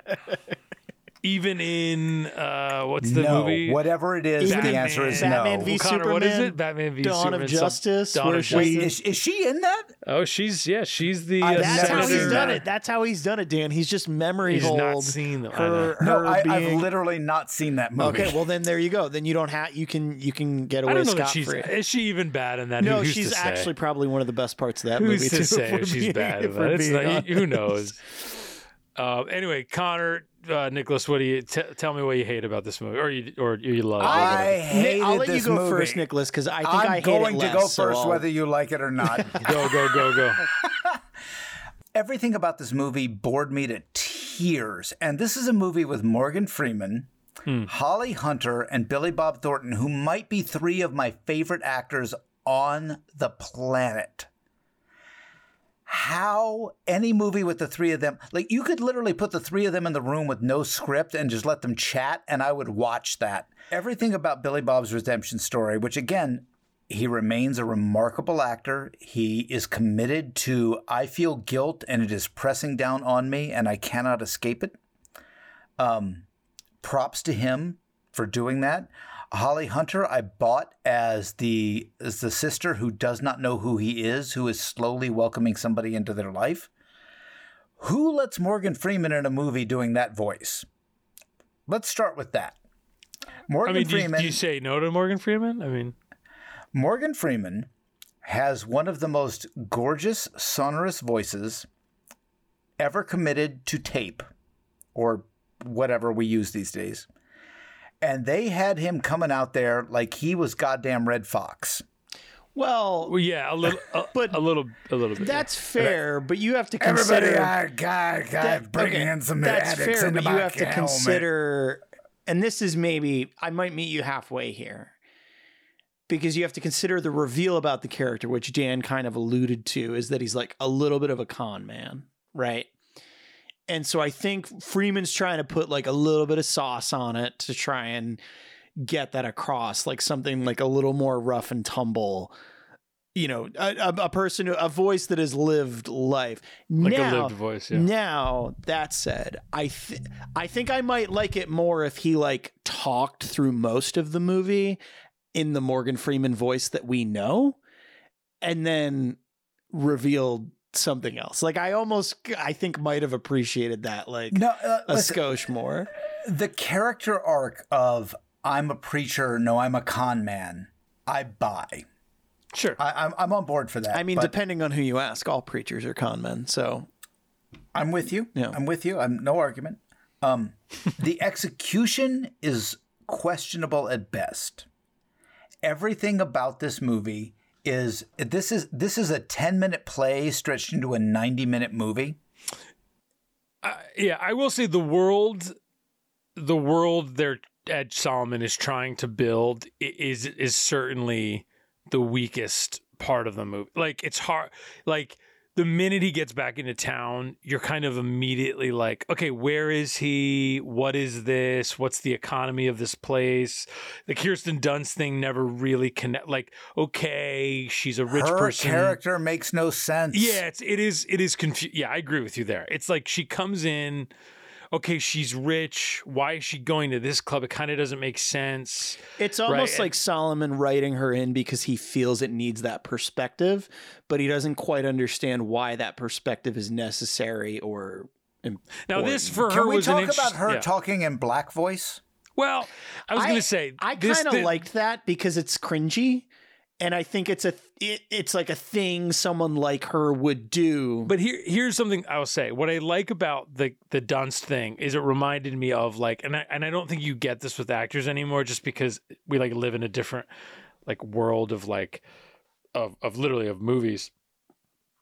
Dunst, right, who was obviously a child actor, right, and a fantastic child actor, very good.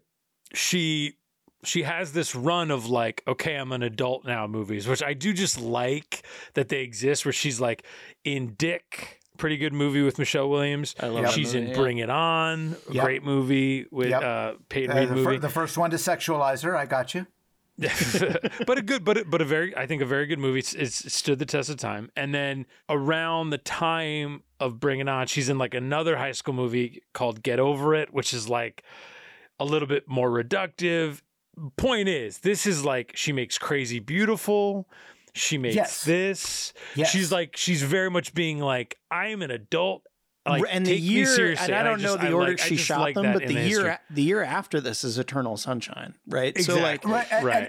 And I support this because if you're a child actor and you're trying to break out of I'm not a fucking child anymore as your brand, I get that and I support that. And that said, right, not all of them are successful breakouts. Yeah, I know. Sure.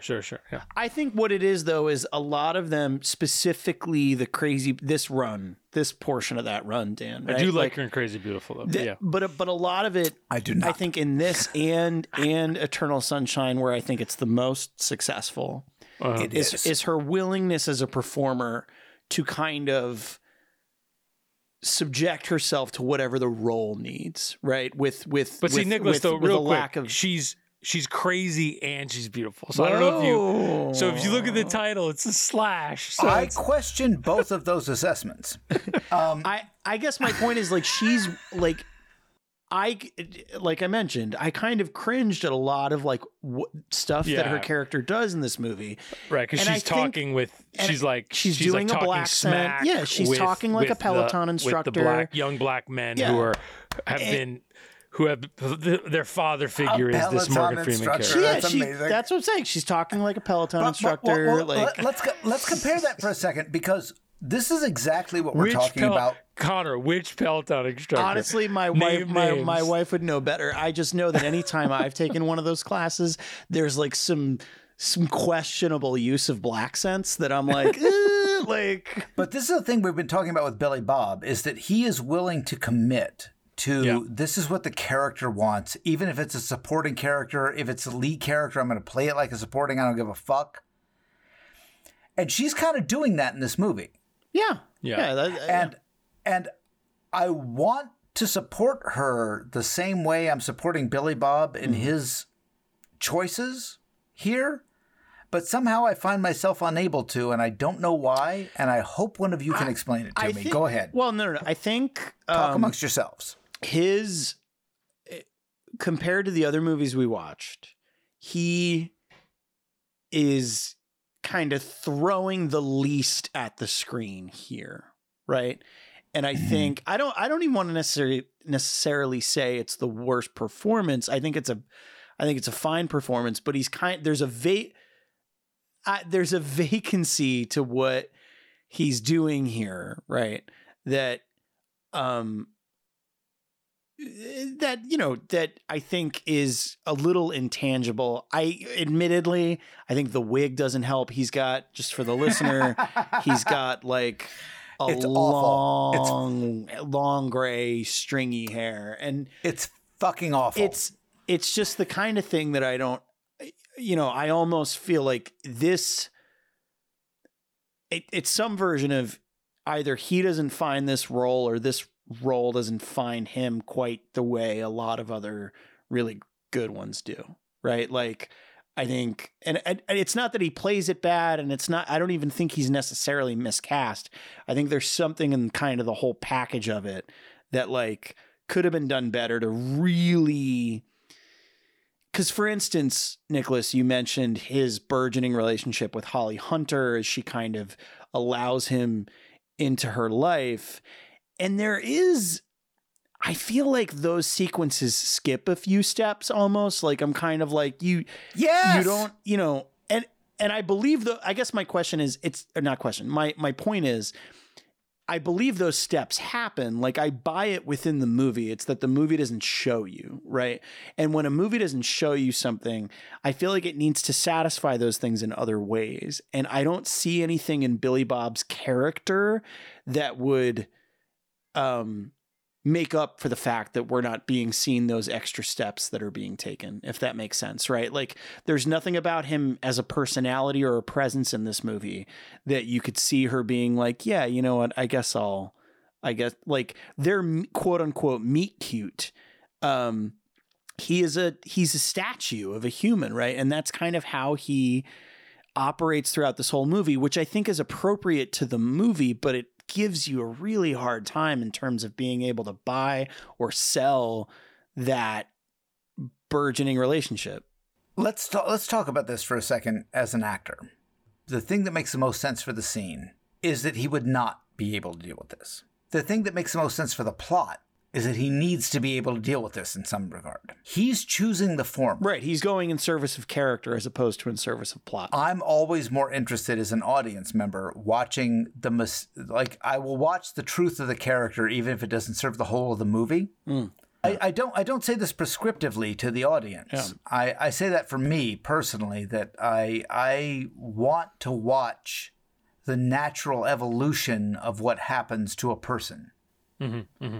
More than I want to watch what fulfills the end point of the story. So, right. I think that's a good, I think that's a good segue, because I'd just be curious to know, like, so next up we get Chrystal, right? Which is, oh my God, which is directed by Ray McKinnon, who we mentioned before, who's the preacher on Deadwood and was in The Badge. He created Rectify, which is a movie, show. I didn't know that. Rectify is a great show. I didn't know that. That's his show. Yeah, that's cool. And Lisa Blunt was his wife, who is the titular Chrystal in this movie, and Billy Bob is an ex-con who comes back. Yeah, it's a 2004 movie, 2004, 2005, depending on whatever what you're counting, but. Barely came out. And I would just be curious to your point, Nicholas, like in terms of getting satisfaction from following a character through an arc. We'll do the plot first, but I am curious to know like how you feel about Billy Bob in this movie. But basically it's a drama. It basically follows, Billy Bob, who this is full, let me just say, full Faulkner. This is like 100%. This is Billy Bob in 100% Faulkner mode, and it is fucking masterful.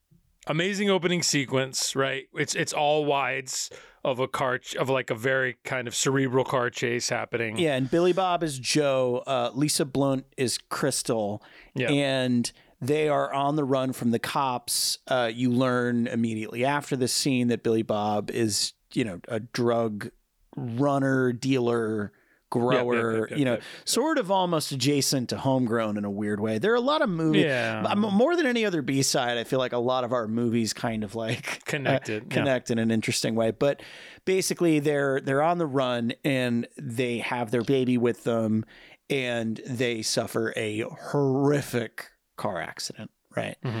Billy Bob goes away for 20 years and we flash forward and Lisa Blunt as Chrystal has been kind of dealing with the aftermath in his absence and has just fully kind of,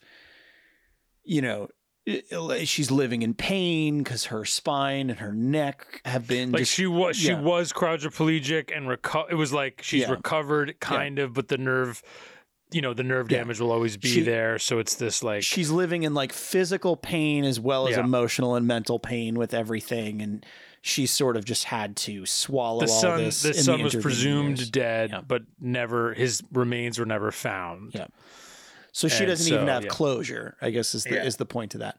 And Billy Bob at the start of kind of the flash forward has just gotten out of prison and is trying to kind of rebuild his life, while Ray McKinnon, who plays a guy named Snake, great, just exactly a dude named Snake, exactly, and Walton Goggins as a gentleman named Larry, his cousin, are trying to bring Billy Bob back into the fold as a grower and nobody grew weed like Joe did is like the thing, right? Meanwhile, separately, you have kind of a small aside with Harry Lennox and Johnny Galecki as two guys who have who have come into town. I did love that they you think they're like feds, and right? they're not. They're like they're journalists. Yeah, they're journalists, and they're doing a book on. It's revealed that they're doing a book on the history of American music and things like that. So they sort of want to get their bluegrass. You get a Harry Dean Stanton cameo portion of it. Yeah, he's very good in one scene, and basically. Chrystal interacts with them when she goes to see Harry Dean Stanton as this guy named Pada, who kind of, they hang out and they play some music, and that becomes kind of a respite for her amidst all of this. Meanwhile, Goggins and McKinnon. Ray McKinnon, thank you. Yeah. Have kind of set Joe up as a fall guy of sorts. Because they need to sort of misdirect the feds, and that becomes a problem. That's basically the movie. It's very, very straightforward. It's very straightforward. But yeah, so Dan, you've been kind of alluding to it. That sounds like this is your favorite. Well, this is look, for me, this, we talked about original sin in movies, right? I think the way they shoot the opening is incredible because it's always nice to see a common thing shot differently in a movie. Yeah. And the way it opens with that car chase and then the impending car crash, I just liked it because I'd never seen it done like that before. No, and it's done in the distance for most of it. Like you just kind of see it happen. It's literally done like if you were watching on a mountaintop, something happened and you were like, what's happening? Oh, is that a car chase? It's it's very beautifully done. It's very lyrical, right? We brought up Faulkner and what have you, and I think there's a lot of that happening. And then I love movies like this where it's just like, and look, speaking of the character named Joe, the David Gordon Green movie Joe is is in this ballpark. That was a stretch for a segue right there. No, but I do think you could put this movie in a name trilogy with Mudd and Joe. It could be. What I was going to say is I do think this Ray McKinnon, perhaps better than these other names, he's doing something similar to your early David Gordon Greens, your early Jeff Nichols, where it's they're finding this kind of lyrical quality in this realistic scenarios, right? I think it's very much that's where we're living. And I just, this movie, by the end of it, I just found myself being oh wow, this fully worked for me. I was fully very affected by kind of every moment of this movie. And by the end I was oh wow, okay, this is. I will say that Chrystal is an incredibly affecting movie. This, not unlike some of the other movies we mentioned, and like I said before, this is the kind of movie, not unlike Mudd or Joe, that if it comes out 5 years later, 10 years later or whatever, I think it does gangbusters a little bit. I don't know. Chatter kind of way. I don't know. But the only thing, this movie I think is a little, it has a harder edge to it though, where it's this movie is, it's deeply very sad. It is Mudd has this romance to it, right? I think, Chrystal is just an incredible, and even feels to the point the honest truth of those other two movies. Even to the point where, right early on in the film, right, one of the ways Lisa Blunt's character Chrystal is making ends meet is just letting younger men pop their cherry with her right in the back of a car. And it's funny because it's you wouldn't even say it's prostitution because I feel like that.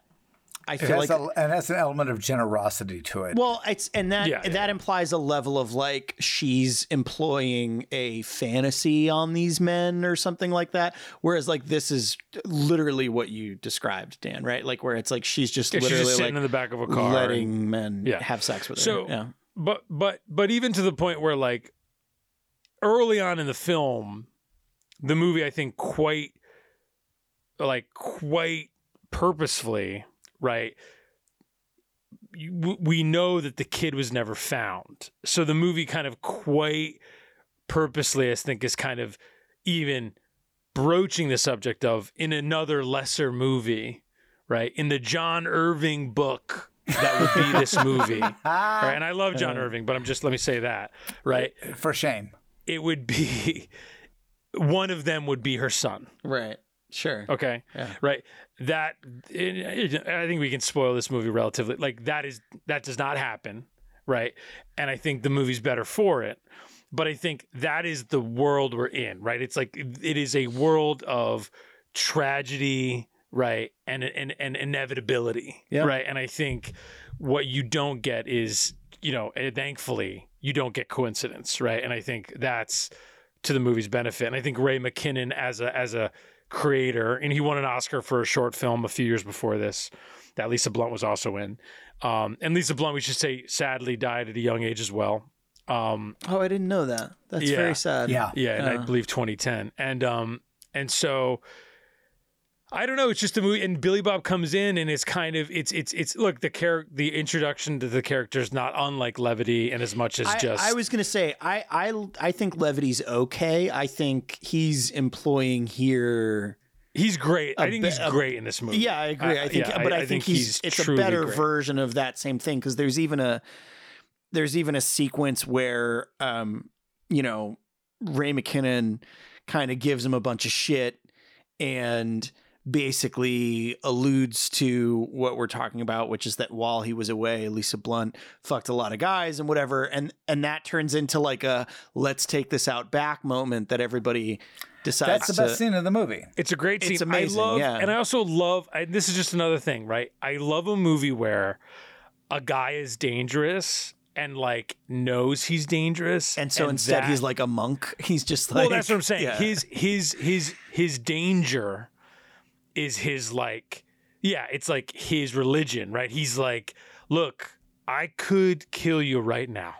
Like, I would like to not kill you, right? Like, and if you're going to make me do it, right? It's like, and so I think I love a character like that. I will tell you, having grown up in Kentucky and Tennessee, the fight out in the back patch, which is a real thing. Well, I love the moment the dude that like one of fucking Snake's buddies is just like, he just like kind of grabs his shirt and yells, "It's a redneck fight club," as if like we didn't know what was happening, you know, like just this. Oh, listen, where I went to high school in Tennessee, if you got in a fight at school, they did not suspend you. They called you out to the football field at 3:45 after school was out, and you fought it out on the football field in front of the coaches, and they would make sure nobody got permanently hurt. And that's how they settled fights at school. That explains so much.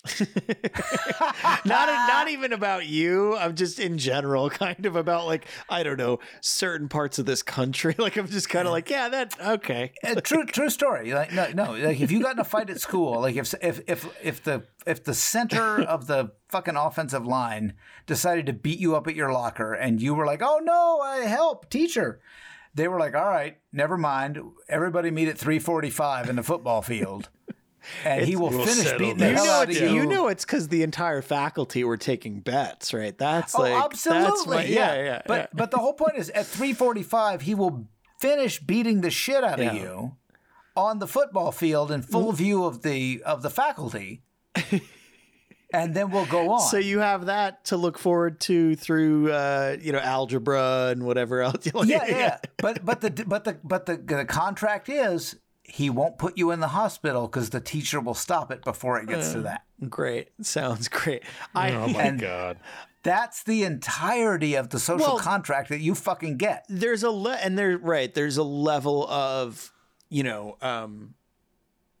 the sort of Arrested Development going on in, I mean, not the show, but like literal, it's kind of Arrested Development. Like, just, I was trying to figure it out. No. Just like, just the idea to your point almost is that like, you know, Billy Bob goes away for 20 years and lives a certain kind of life, right? Right. Versus Ray McKinnon, who is 14 years old perpetually, right? Like, and obviously, and that's right. And that's part of it. What I do love about the scene though, is it that sort of, you know, I mentioned Levity, like Billy Bob seeking to achieve that penance or that redemption halfway through the fight. There are a few moments where, you know, in a very kind of, it felt very real in the way that like real fights do, where it's like, if people don't actually really want to fight and someone might be a little cagey to like take the first swing, like Ray McKinnon's like doing a lot of showy stuff, but he's not really taking a swing or whatever.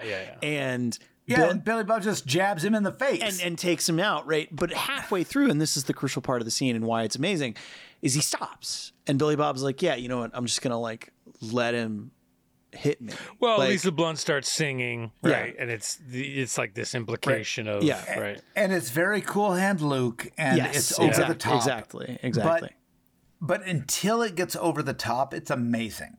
No, see, I like that. I like that it gets over. You don't like that? I agree. I think that's my description of this entire film. Until it gets over the top, it's amazing. See, I don't know though. I think, like. See, what would you rather it have been? I guess you would rather it have just been less. I guess less than that, or That's a great question, and I wish I had an answer prepared for it. Can I? No, just because I think I get. I guess I only ask it. I only ask it because, like, I know what you mean, and I don't even necessarily disagree with you, though.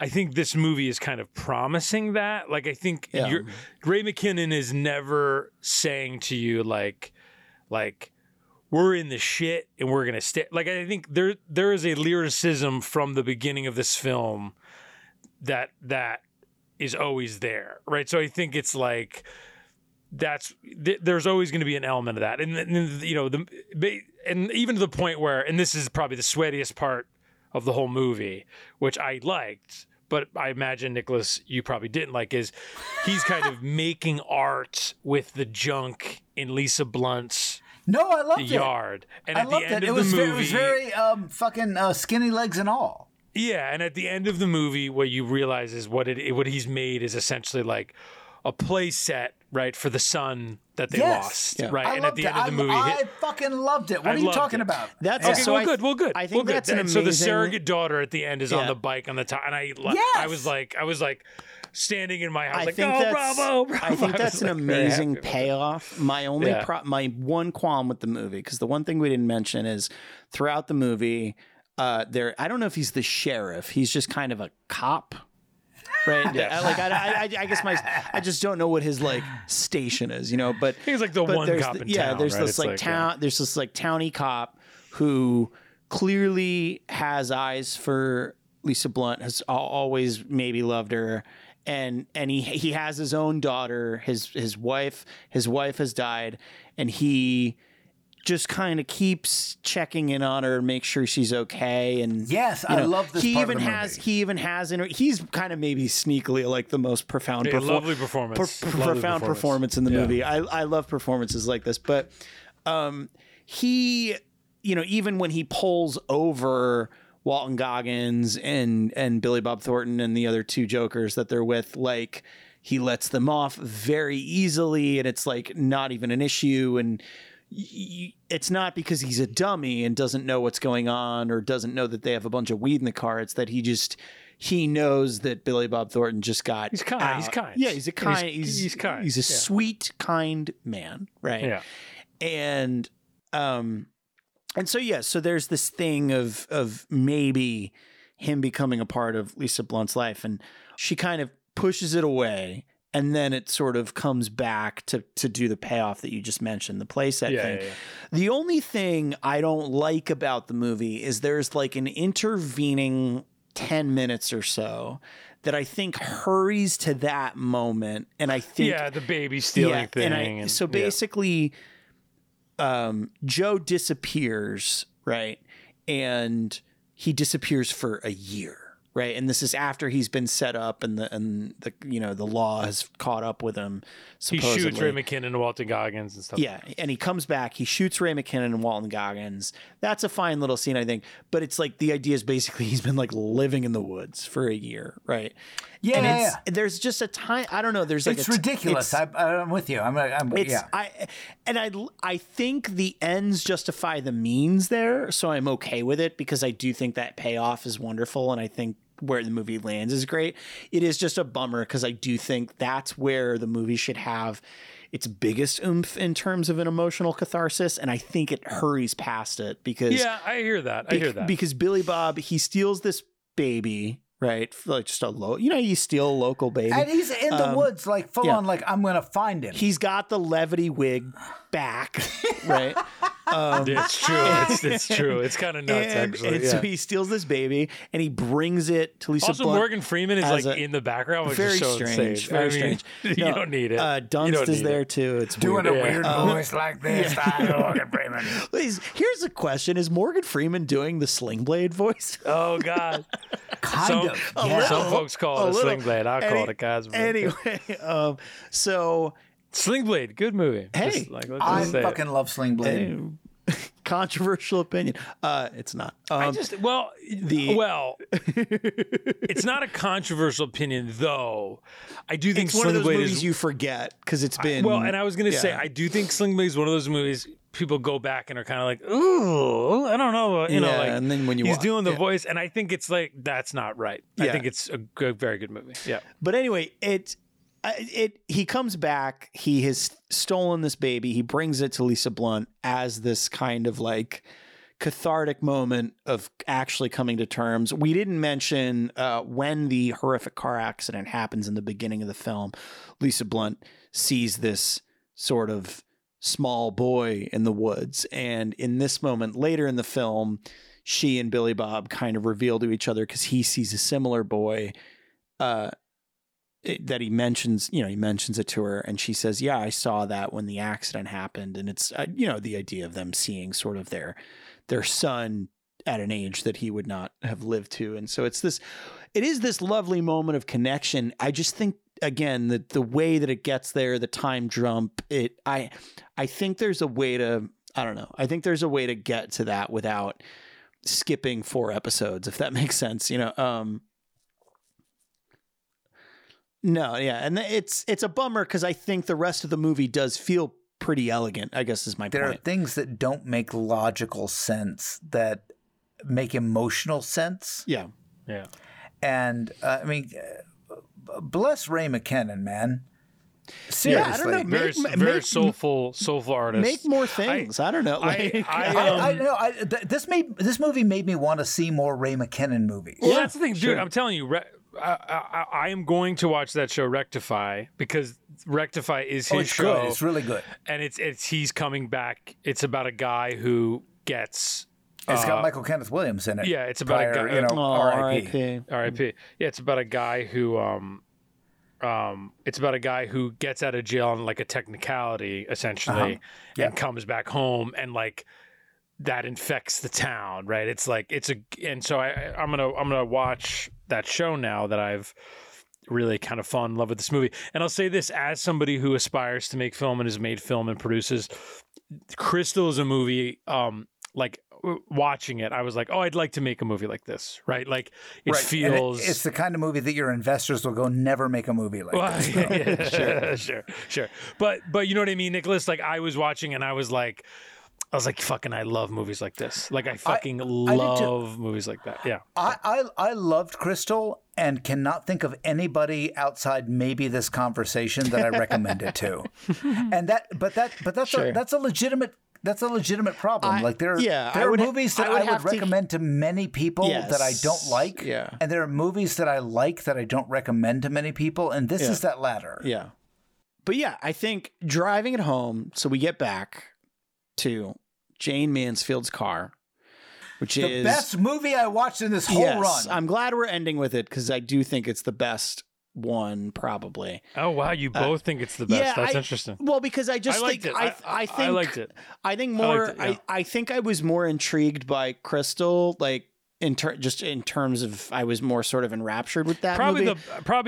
These last two are the best. Yeah, two, I think Jayne Mansfield's Car though is like a top to toe. Like it formally works. It's just it's like the most technically proficient and emotionally satisfying at the same time movie that we talked about. I think this is my hidden gem. I will be recommending to people for a decade. Yeah, it's a fun movie. Nice. Yeah, that's awesome. Like we kind of talked about a little bit before, it basically involves two families coming together, not unlike Daddy and Them.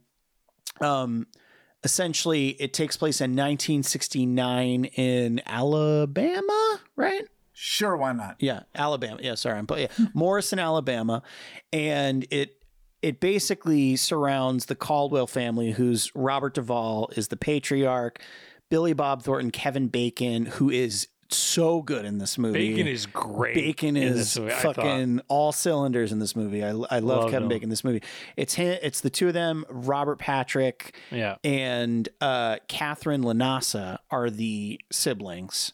Yeah. And basically it's all of them it's an anti-war movie is the cleanest, easiest way I could describe it, just in terms of it thematically, right? But it does share a lot of overlap with like Banshees of Inisherin. Sure. And it's like even more than that movie, like overtly like each of these men, their relationship to America in wartime, how that has identified them in various ways. And basically just the quick breakdown is Billy Bob Thornton and Kevin Bacon fought in the Pacific Theater. Robert Duvall fought in World War I. And Robert Patrick did not see combat. And he is sort of the most stern of all of them, but he's making up for it. Because of that chip on his shoulder, which I think is the most fascinating. Genius. And because that is the truest thing about our country right now, is that the people who have seen the least combat are the most combat aficionado. Sure. That comes to play in this movie too. So basically, their mother, who had left Robert Duvall and basically started another life overseas, has died, right? And that's what brings them together. The other family is John Hurt is the patriarch, and then Francis O'Connor and Ray Stevenson are his children, and they all basically come together. Sort of little dalliances happen. Francis O'Connor and Billy Bob BBT, thank you, and and I'm gonna forget Catherine Lanasa again. And I keep forgetting her name because I feel bad because I think she's very good in the movie. Her and Ray Stevenson kind of have a thing as well.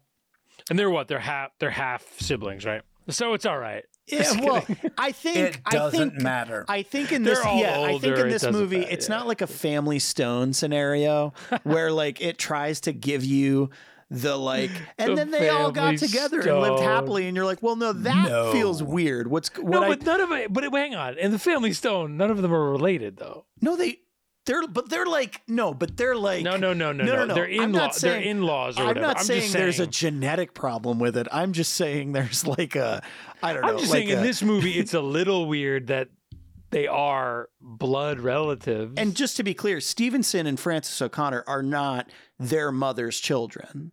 They are John Hurt's children. And you are getting way too deep into the weeds of the incest. I need for the listeners to know. No. Okay. That's what I'm saying. So it's that makes sense. Yeah, okay, no. Yeah, I'm just saying so everybody's in the clear. Anybody could do anything that they want. Yes. Just to be clear. No, thank you. Really, no, that's right. The thing that concerns you is whether they're blood relatives. Because this movie's creepy as fuck and dirty as fuck. But they're not blood relatives in other ways. It's a pretty crucial detail. I don't know. I think it is. I agree. But you're gonna jerk off while somebody recites fucking Shakespeare to you. Wait, oh god, Billy Bob. Good performance. Yeah, it is. No, everyone. I think this is. You know, it doesn't always happen with ensemble movies, but when it does, I think it's a gift. But this is an ensemble movie where everybody shows up, everybody's good. I don't even have the greatest fondness for like Ray Stevenson.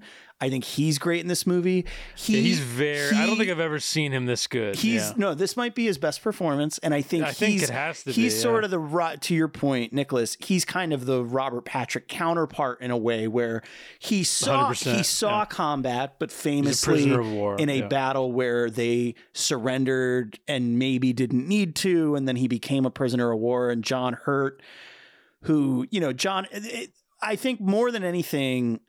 The stars of the movie are Hurt and Duvall, right? Because it does. I disagree.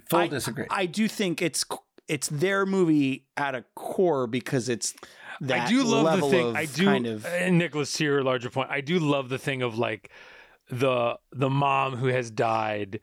left Duvall and then like married the British Duvall, right? Like right, I do right. like love. Well, yeah. all right, so let me jump in here because I get what Connor's saying because Hurt and Duvall as the two patriarchs, as the two widowers, and their dichotomy is the linchpin that holds this movie together. Coming together of that dichotomy, right? And like the common ground. And honestly, the scene where, and I hope I'm not spoiling anything, Duvall is on LSD and thinks he's seeing Germans and wants to kill John Hurt is like the part where my heart leapt out of my throat watching this movie. Sure. And I mean, we should also mention they... I think the other reason I feel like it's their movie is because they also connect to the titular Jayne Mansfield's Car, right? So, well, and actually, let's just say, because actually a lot of people might not know this. So Jayne Mansfield in the 50s and the 60s was a, you'd say she was a B-side Marilyn Monroe, right? Back in the day when Marilyn was huge, there was a lot of not Marilyns who were... also not quite as huge, but huge right back then. Jayne Mansfield was one of them. She starred in many, like you'd call them B pictures, right? Mostly. And the thing about Jayne Mansfield, sadly, is the thing that probably most people remember about her now is she got in a horrific car accident in which her car went under a truck. And quite famously, Jayne Mansfield, as legend has it, was decapitated and killed. And the car was obviously horribly destroyed. And so in this, the kind of like, you know, titular sequence of this movie is in this Alabama town at this local like event space, they get Jayne Mansfield's car. And it's like,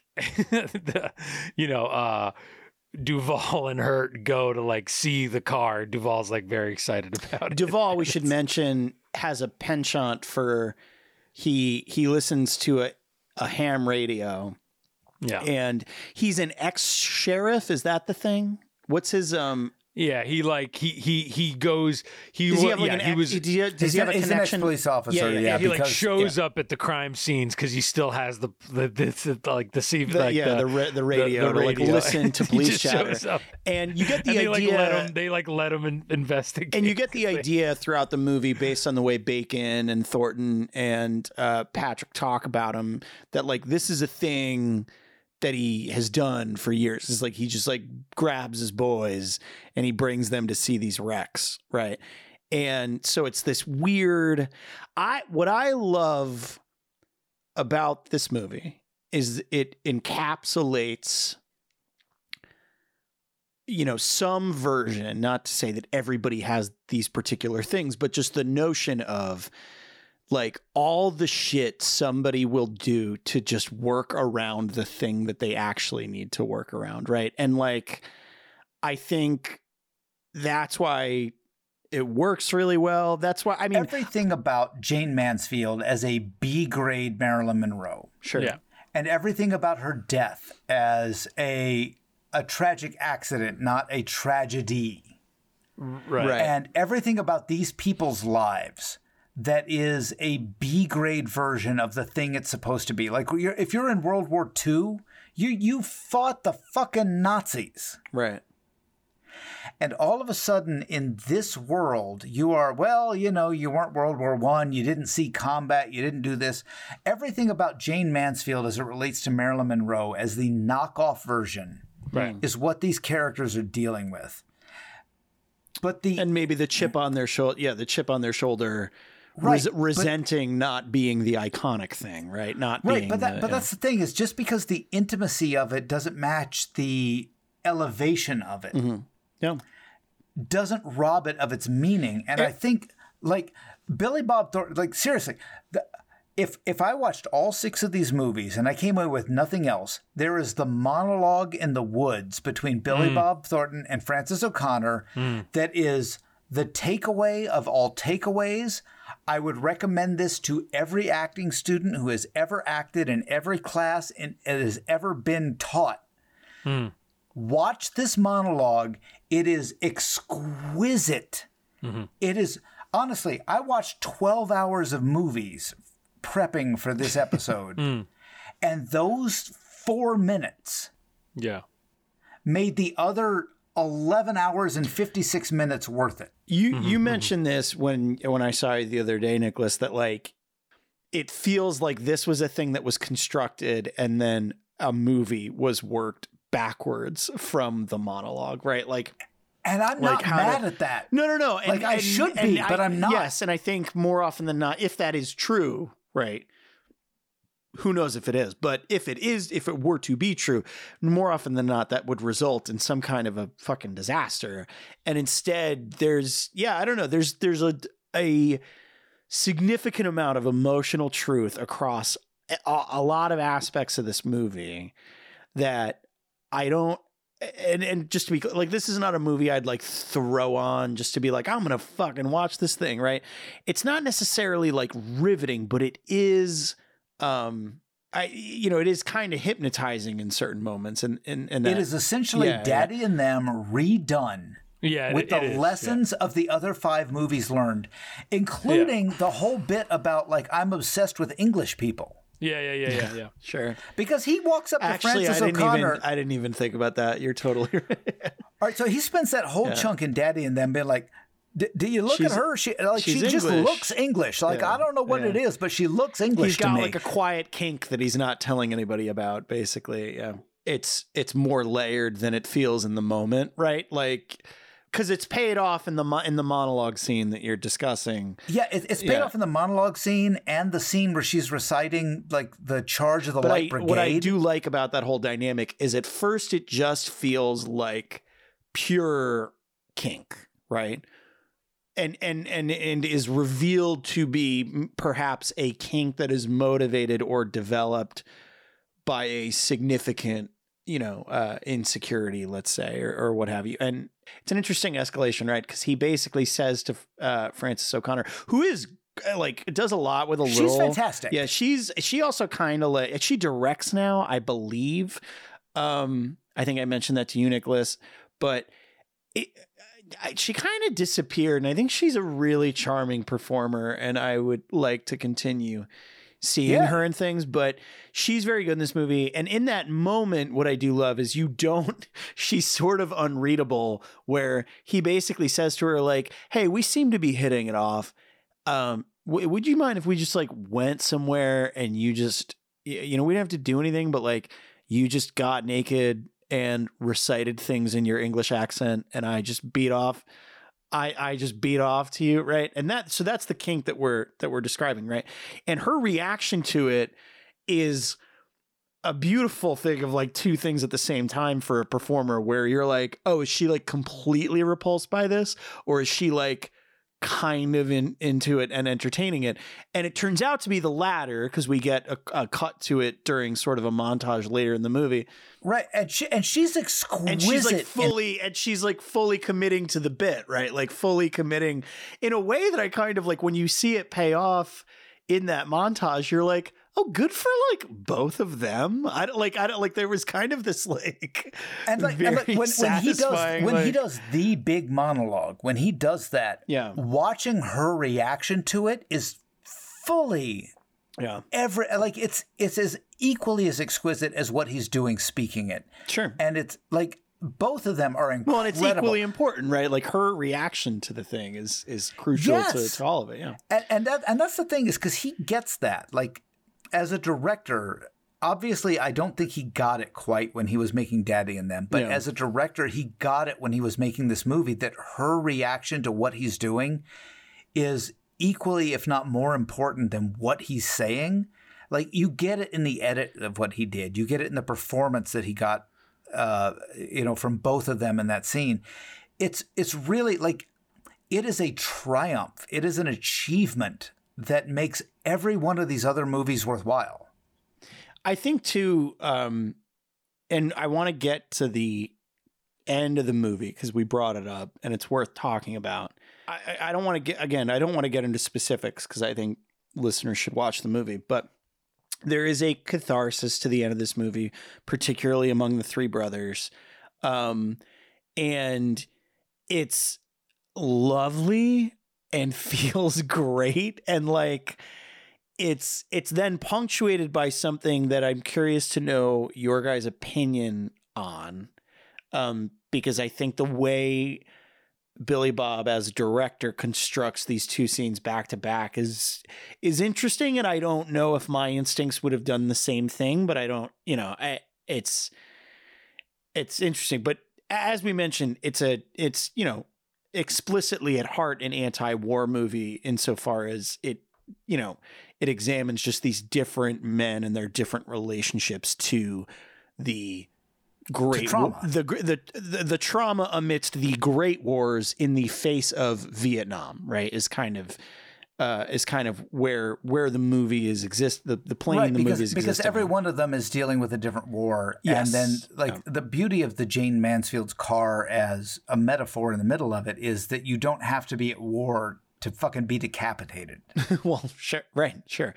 I think more of it, though, to go back to your point about the iconography of it all, is that it's in the face of Vietnam, right, which is this kind of ignominious war, right, when they are coming from these what are thought to be justified and necessary and like deeply American wars in terms of how they're entrenched in. Those are the Marilyn Monroe of wars. Exactly. And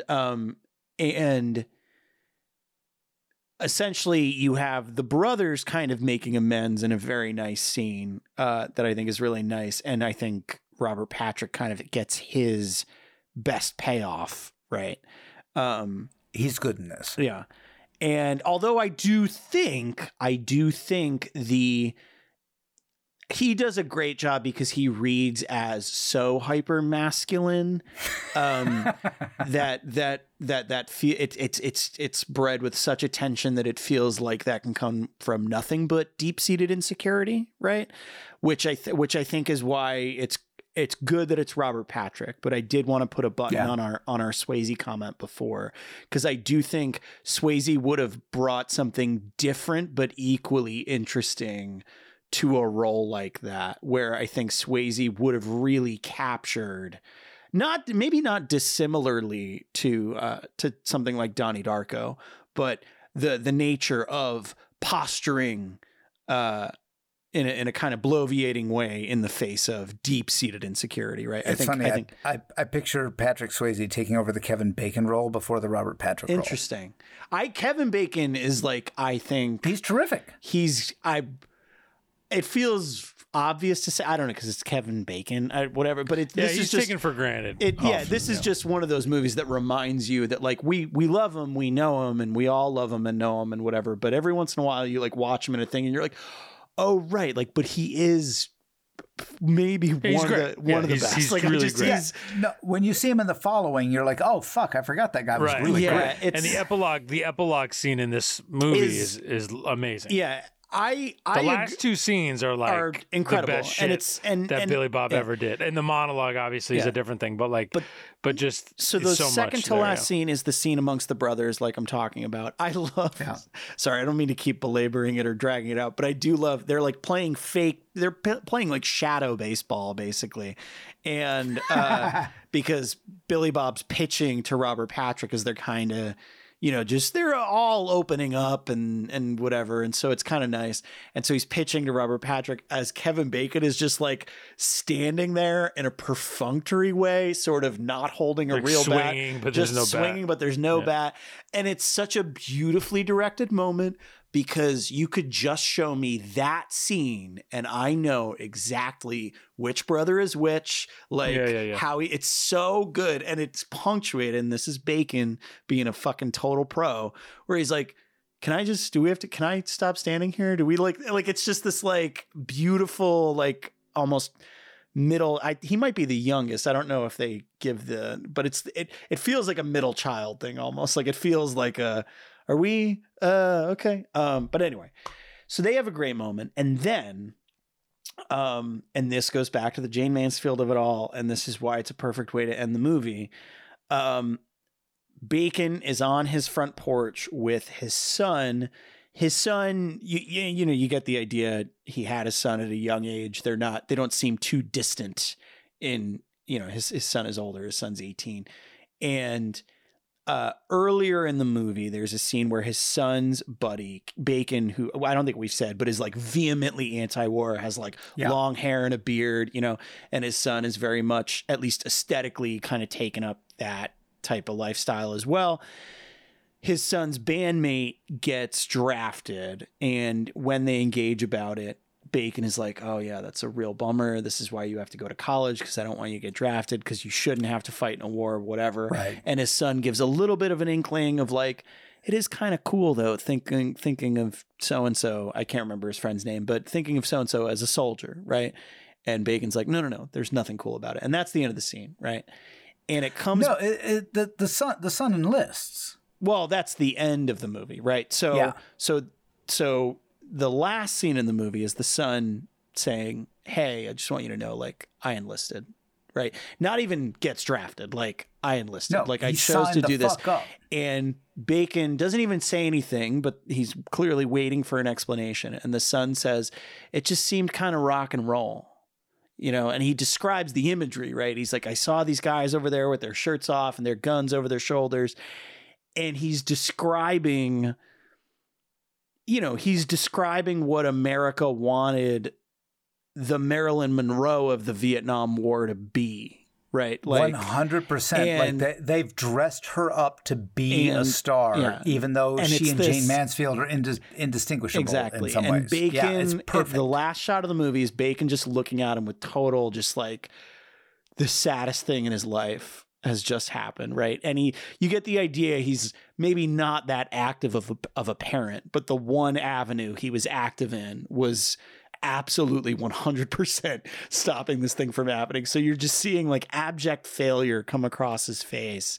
It's exquisite. As he struggles to just communicate to his son that they are the Jayne Mansfields, right? Like they're not Marilyn Monroes, and that's the way it all turns out for everybody. Anyway, that's our time, and that's Jayne Mansfield's Car. It's a good movie. You should watch it. It's fantastic. Seriously, like Jayne Mansfield's Car is worth every minute that we spent recording this, every minute we spent watching it, every minute they spent making those other movies. Jayne Mansfield's Car is amazing. Yeah. And look, I mean, we said it before.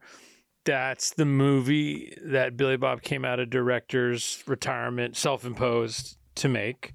He was very, I think, happy with the final product. It was, I think, in an interview with The Guardian, he alluded it.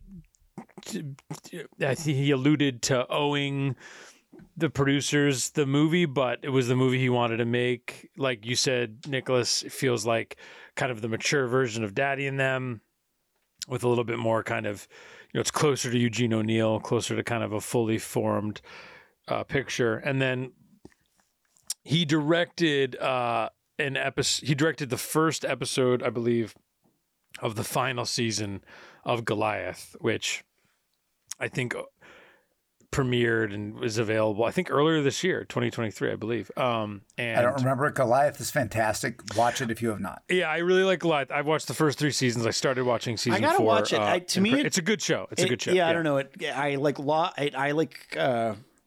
I mash it together with like a show like Bosch in my head, like just it's better. But you know what I mean? Like it just feels like. But Goliath is like a really good weird show. It's like definitely it has the Billy Bob stamp to it. Nicholas, tell us, is there any other? I guess tell us what you have going on in your life. / is there any other Billy Bob movies you want to just highlight as we begin to wrap up here? Well, I just finished producing a movie for Boaz Yakin that I'm super proud of. It's called Once Again for the Very First Time. It's about battle rap and street dance. And it's sort of an aesthetic sequel to his movie Aviva, Mm-hmm. And I think it's really beautiful. It might be the least commercial thing I've ever been involved with, and it's extraordinary, and I'm super proud of it. And it's hitting festivals later this year, and I hope everybody goes to see it. I'm incredibly proud of it. And working with Boaz was terrific. In terms of other Billy Bob movies, first of all, Bad Santa might be one of the funniest movies made. Yeah, it's literally like both funny and moving. I cannot recommend it enough. I cannot recommend it. I cannot unrecommend it enough if you are under a certain age. Like it really is. Like it's a movie that'll move you deeply and make you cackle in between. And yeah. I was gonna say Billy Bob, One False Move we mentioned. Love that. Love it. Yeah, that was gonna be mine. And Simple Plan. Simple Plan. Yeah, he has one of the most beautiful monologues. I think me and Connor talk about it like every 3 weeks. The monologue where he's like, I know, where he tells Bill Paxton he never had sex. At the end of the movie. Yeah. Well, there's two, right? The one at the end where he's like, kill me, Bill Paxton. My life doesn't matter anyway. Yeah, it would help if it's going to help everybody. It's like his version of the John Turturro Miller's Crossing scene almost. But except... It's his version of Mice and Men. But yeah, it's his Lenny moment, right? Yeah.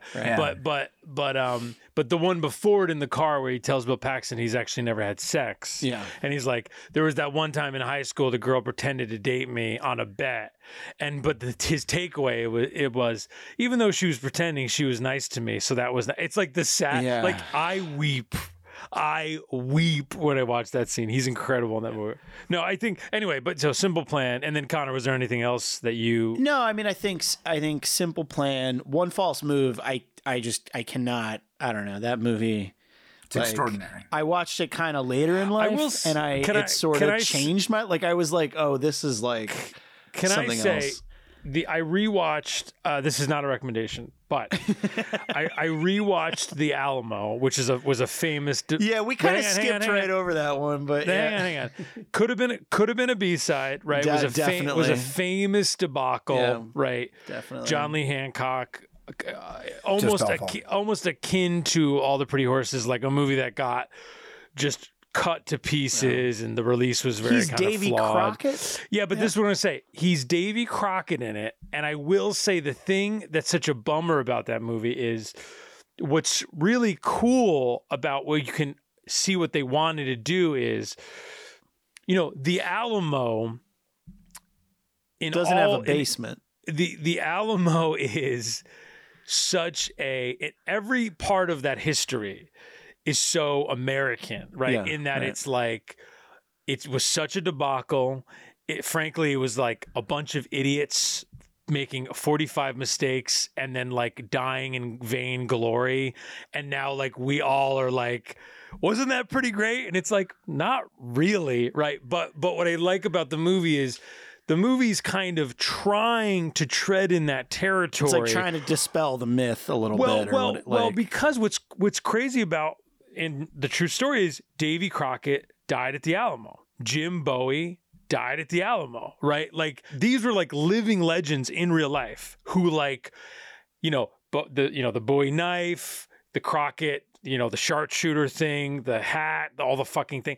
In the movie, there's this ongoing thing of like, though these men, Jason Patrick and Billy Bob, like cannot live up to these legends, right? And there is the better movie that didn't come out is like really examining it, and Billy Bob is almost good. Like an Assassination of Jesse James style take on those. It's almost like Billy Bob is doing the Assassination of Jesse James in the middle of a movie that is like, not doing these. And then the movie falls apart. The movie falls apart. But there's this amazing moment. There's this amazing moment where Billy Bob is like, he's there, and they think it's all over, right? And the Mexican, you know, army is kind of gone, and they think whatever, they're like regrouping, and so Billy Bob is like putting on his celebrity hat and like kind of giving the troops a show, and then like somebody makes mention of like there might be more fighting,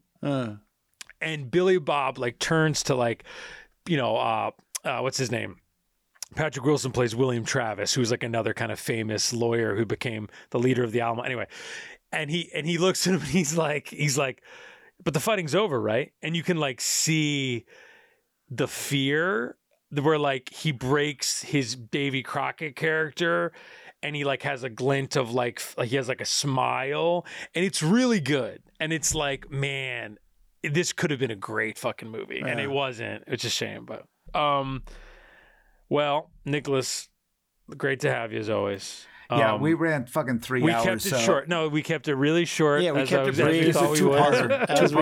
As we do. No, there'll be it's 1 hour for every part of his name, like we talked about. Billy Bob Thornton. That's what I'm talking about. He deserves multiple. William Robert Thornton. Connor, take us out, dude. Thank you for listening. You can find this podcast on Twitter and Facebook and Letterboxd at TFS B-Side. If you like what you've heard, please do rate, review, and subscribe. We greatly appreciate it. After this, we have fun ones coming up. We'll have one about the B-Sides of Orlando Bloom, following that up with the B-Sides of Tilda Swinton.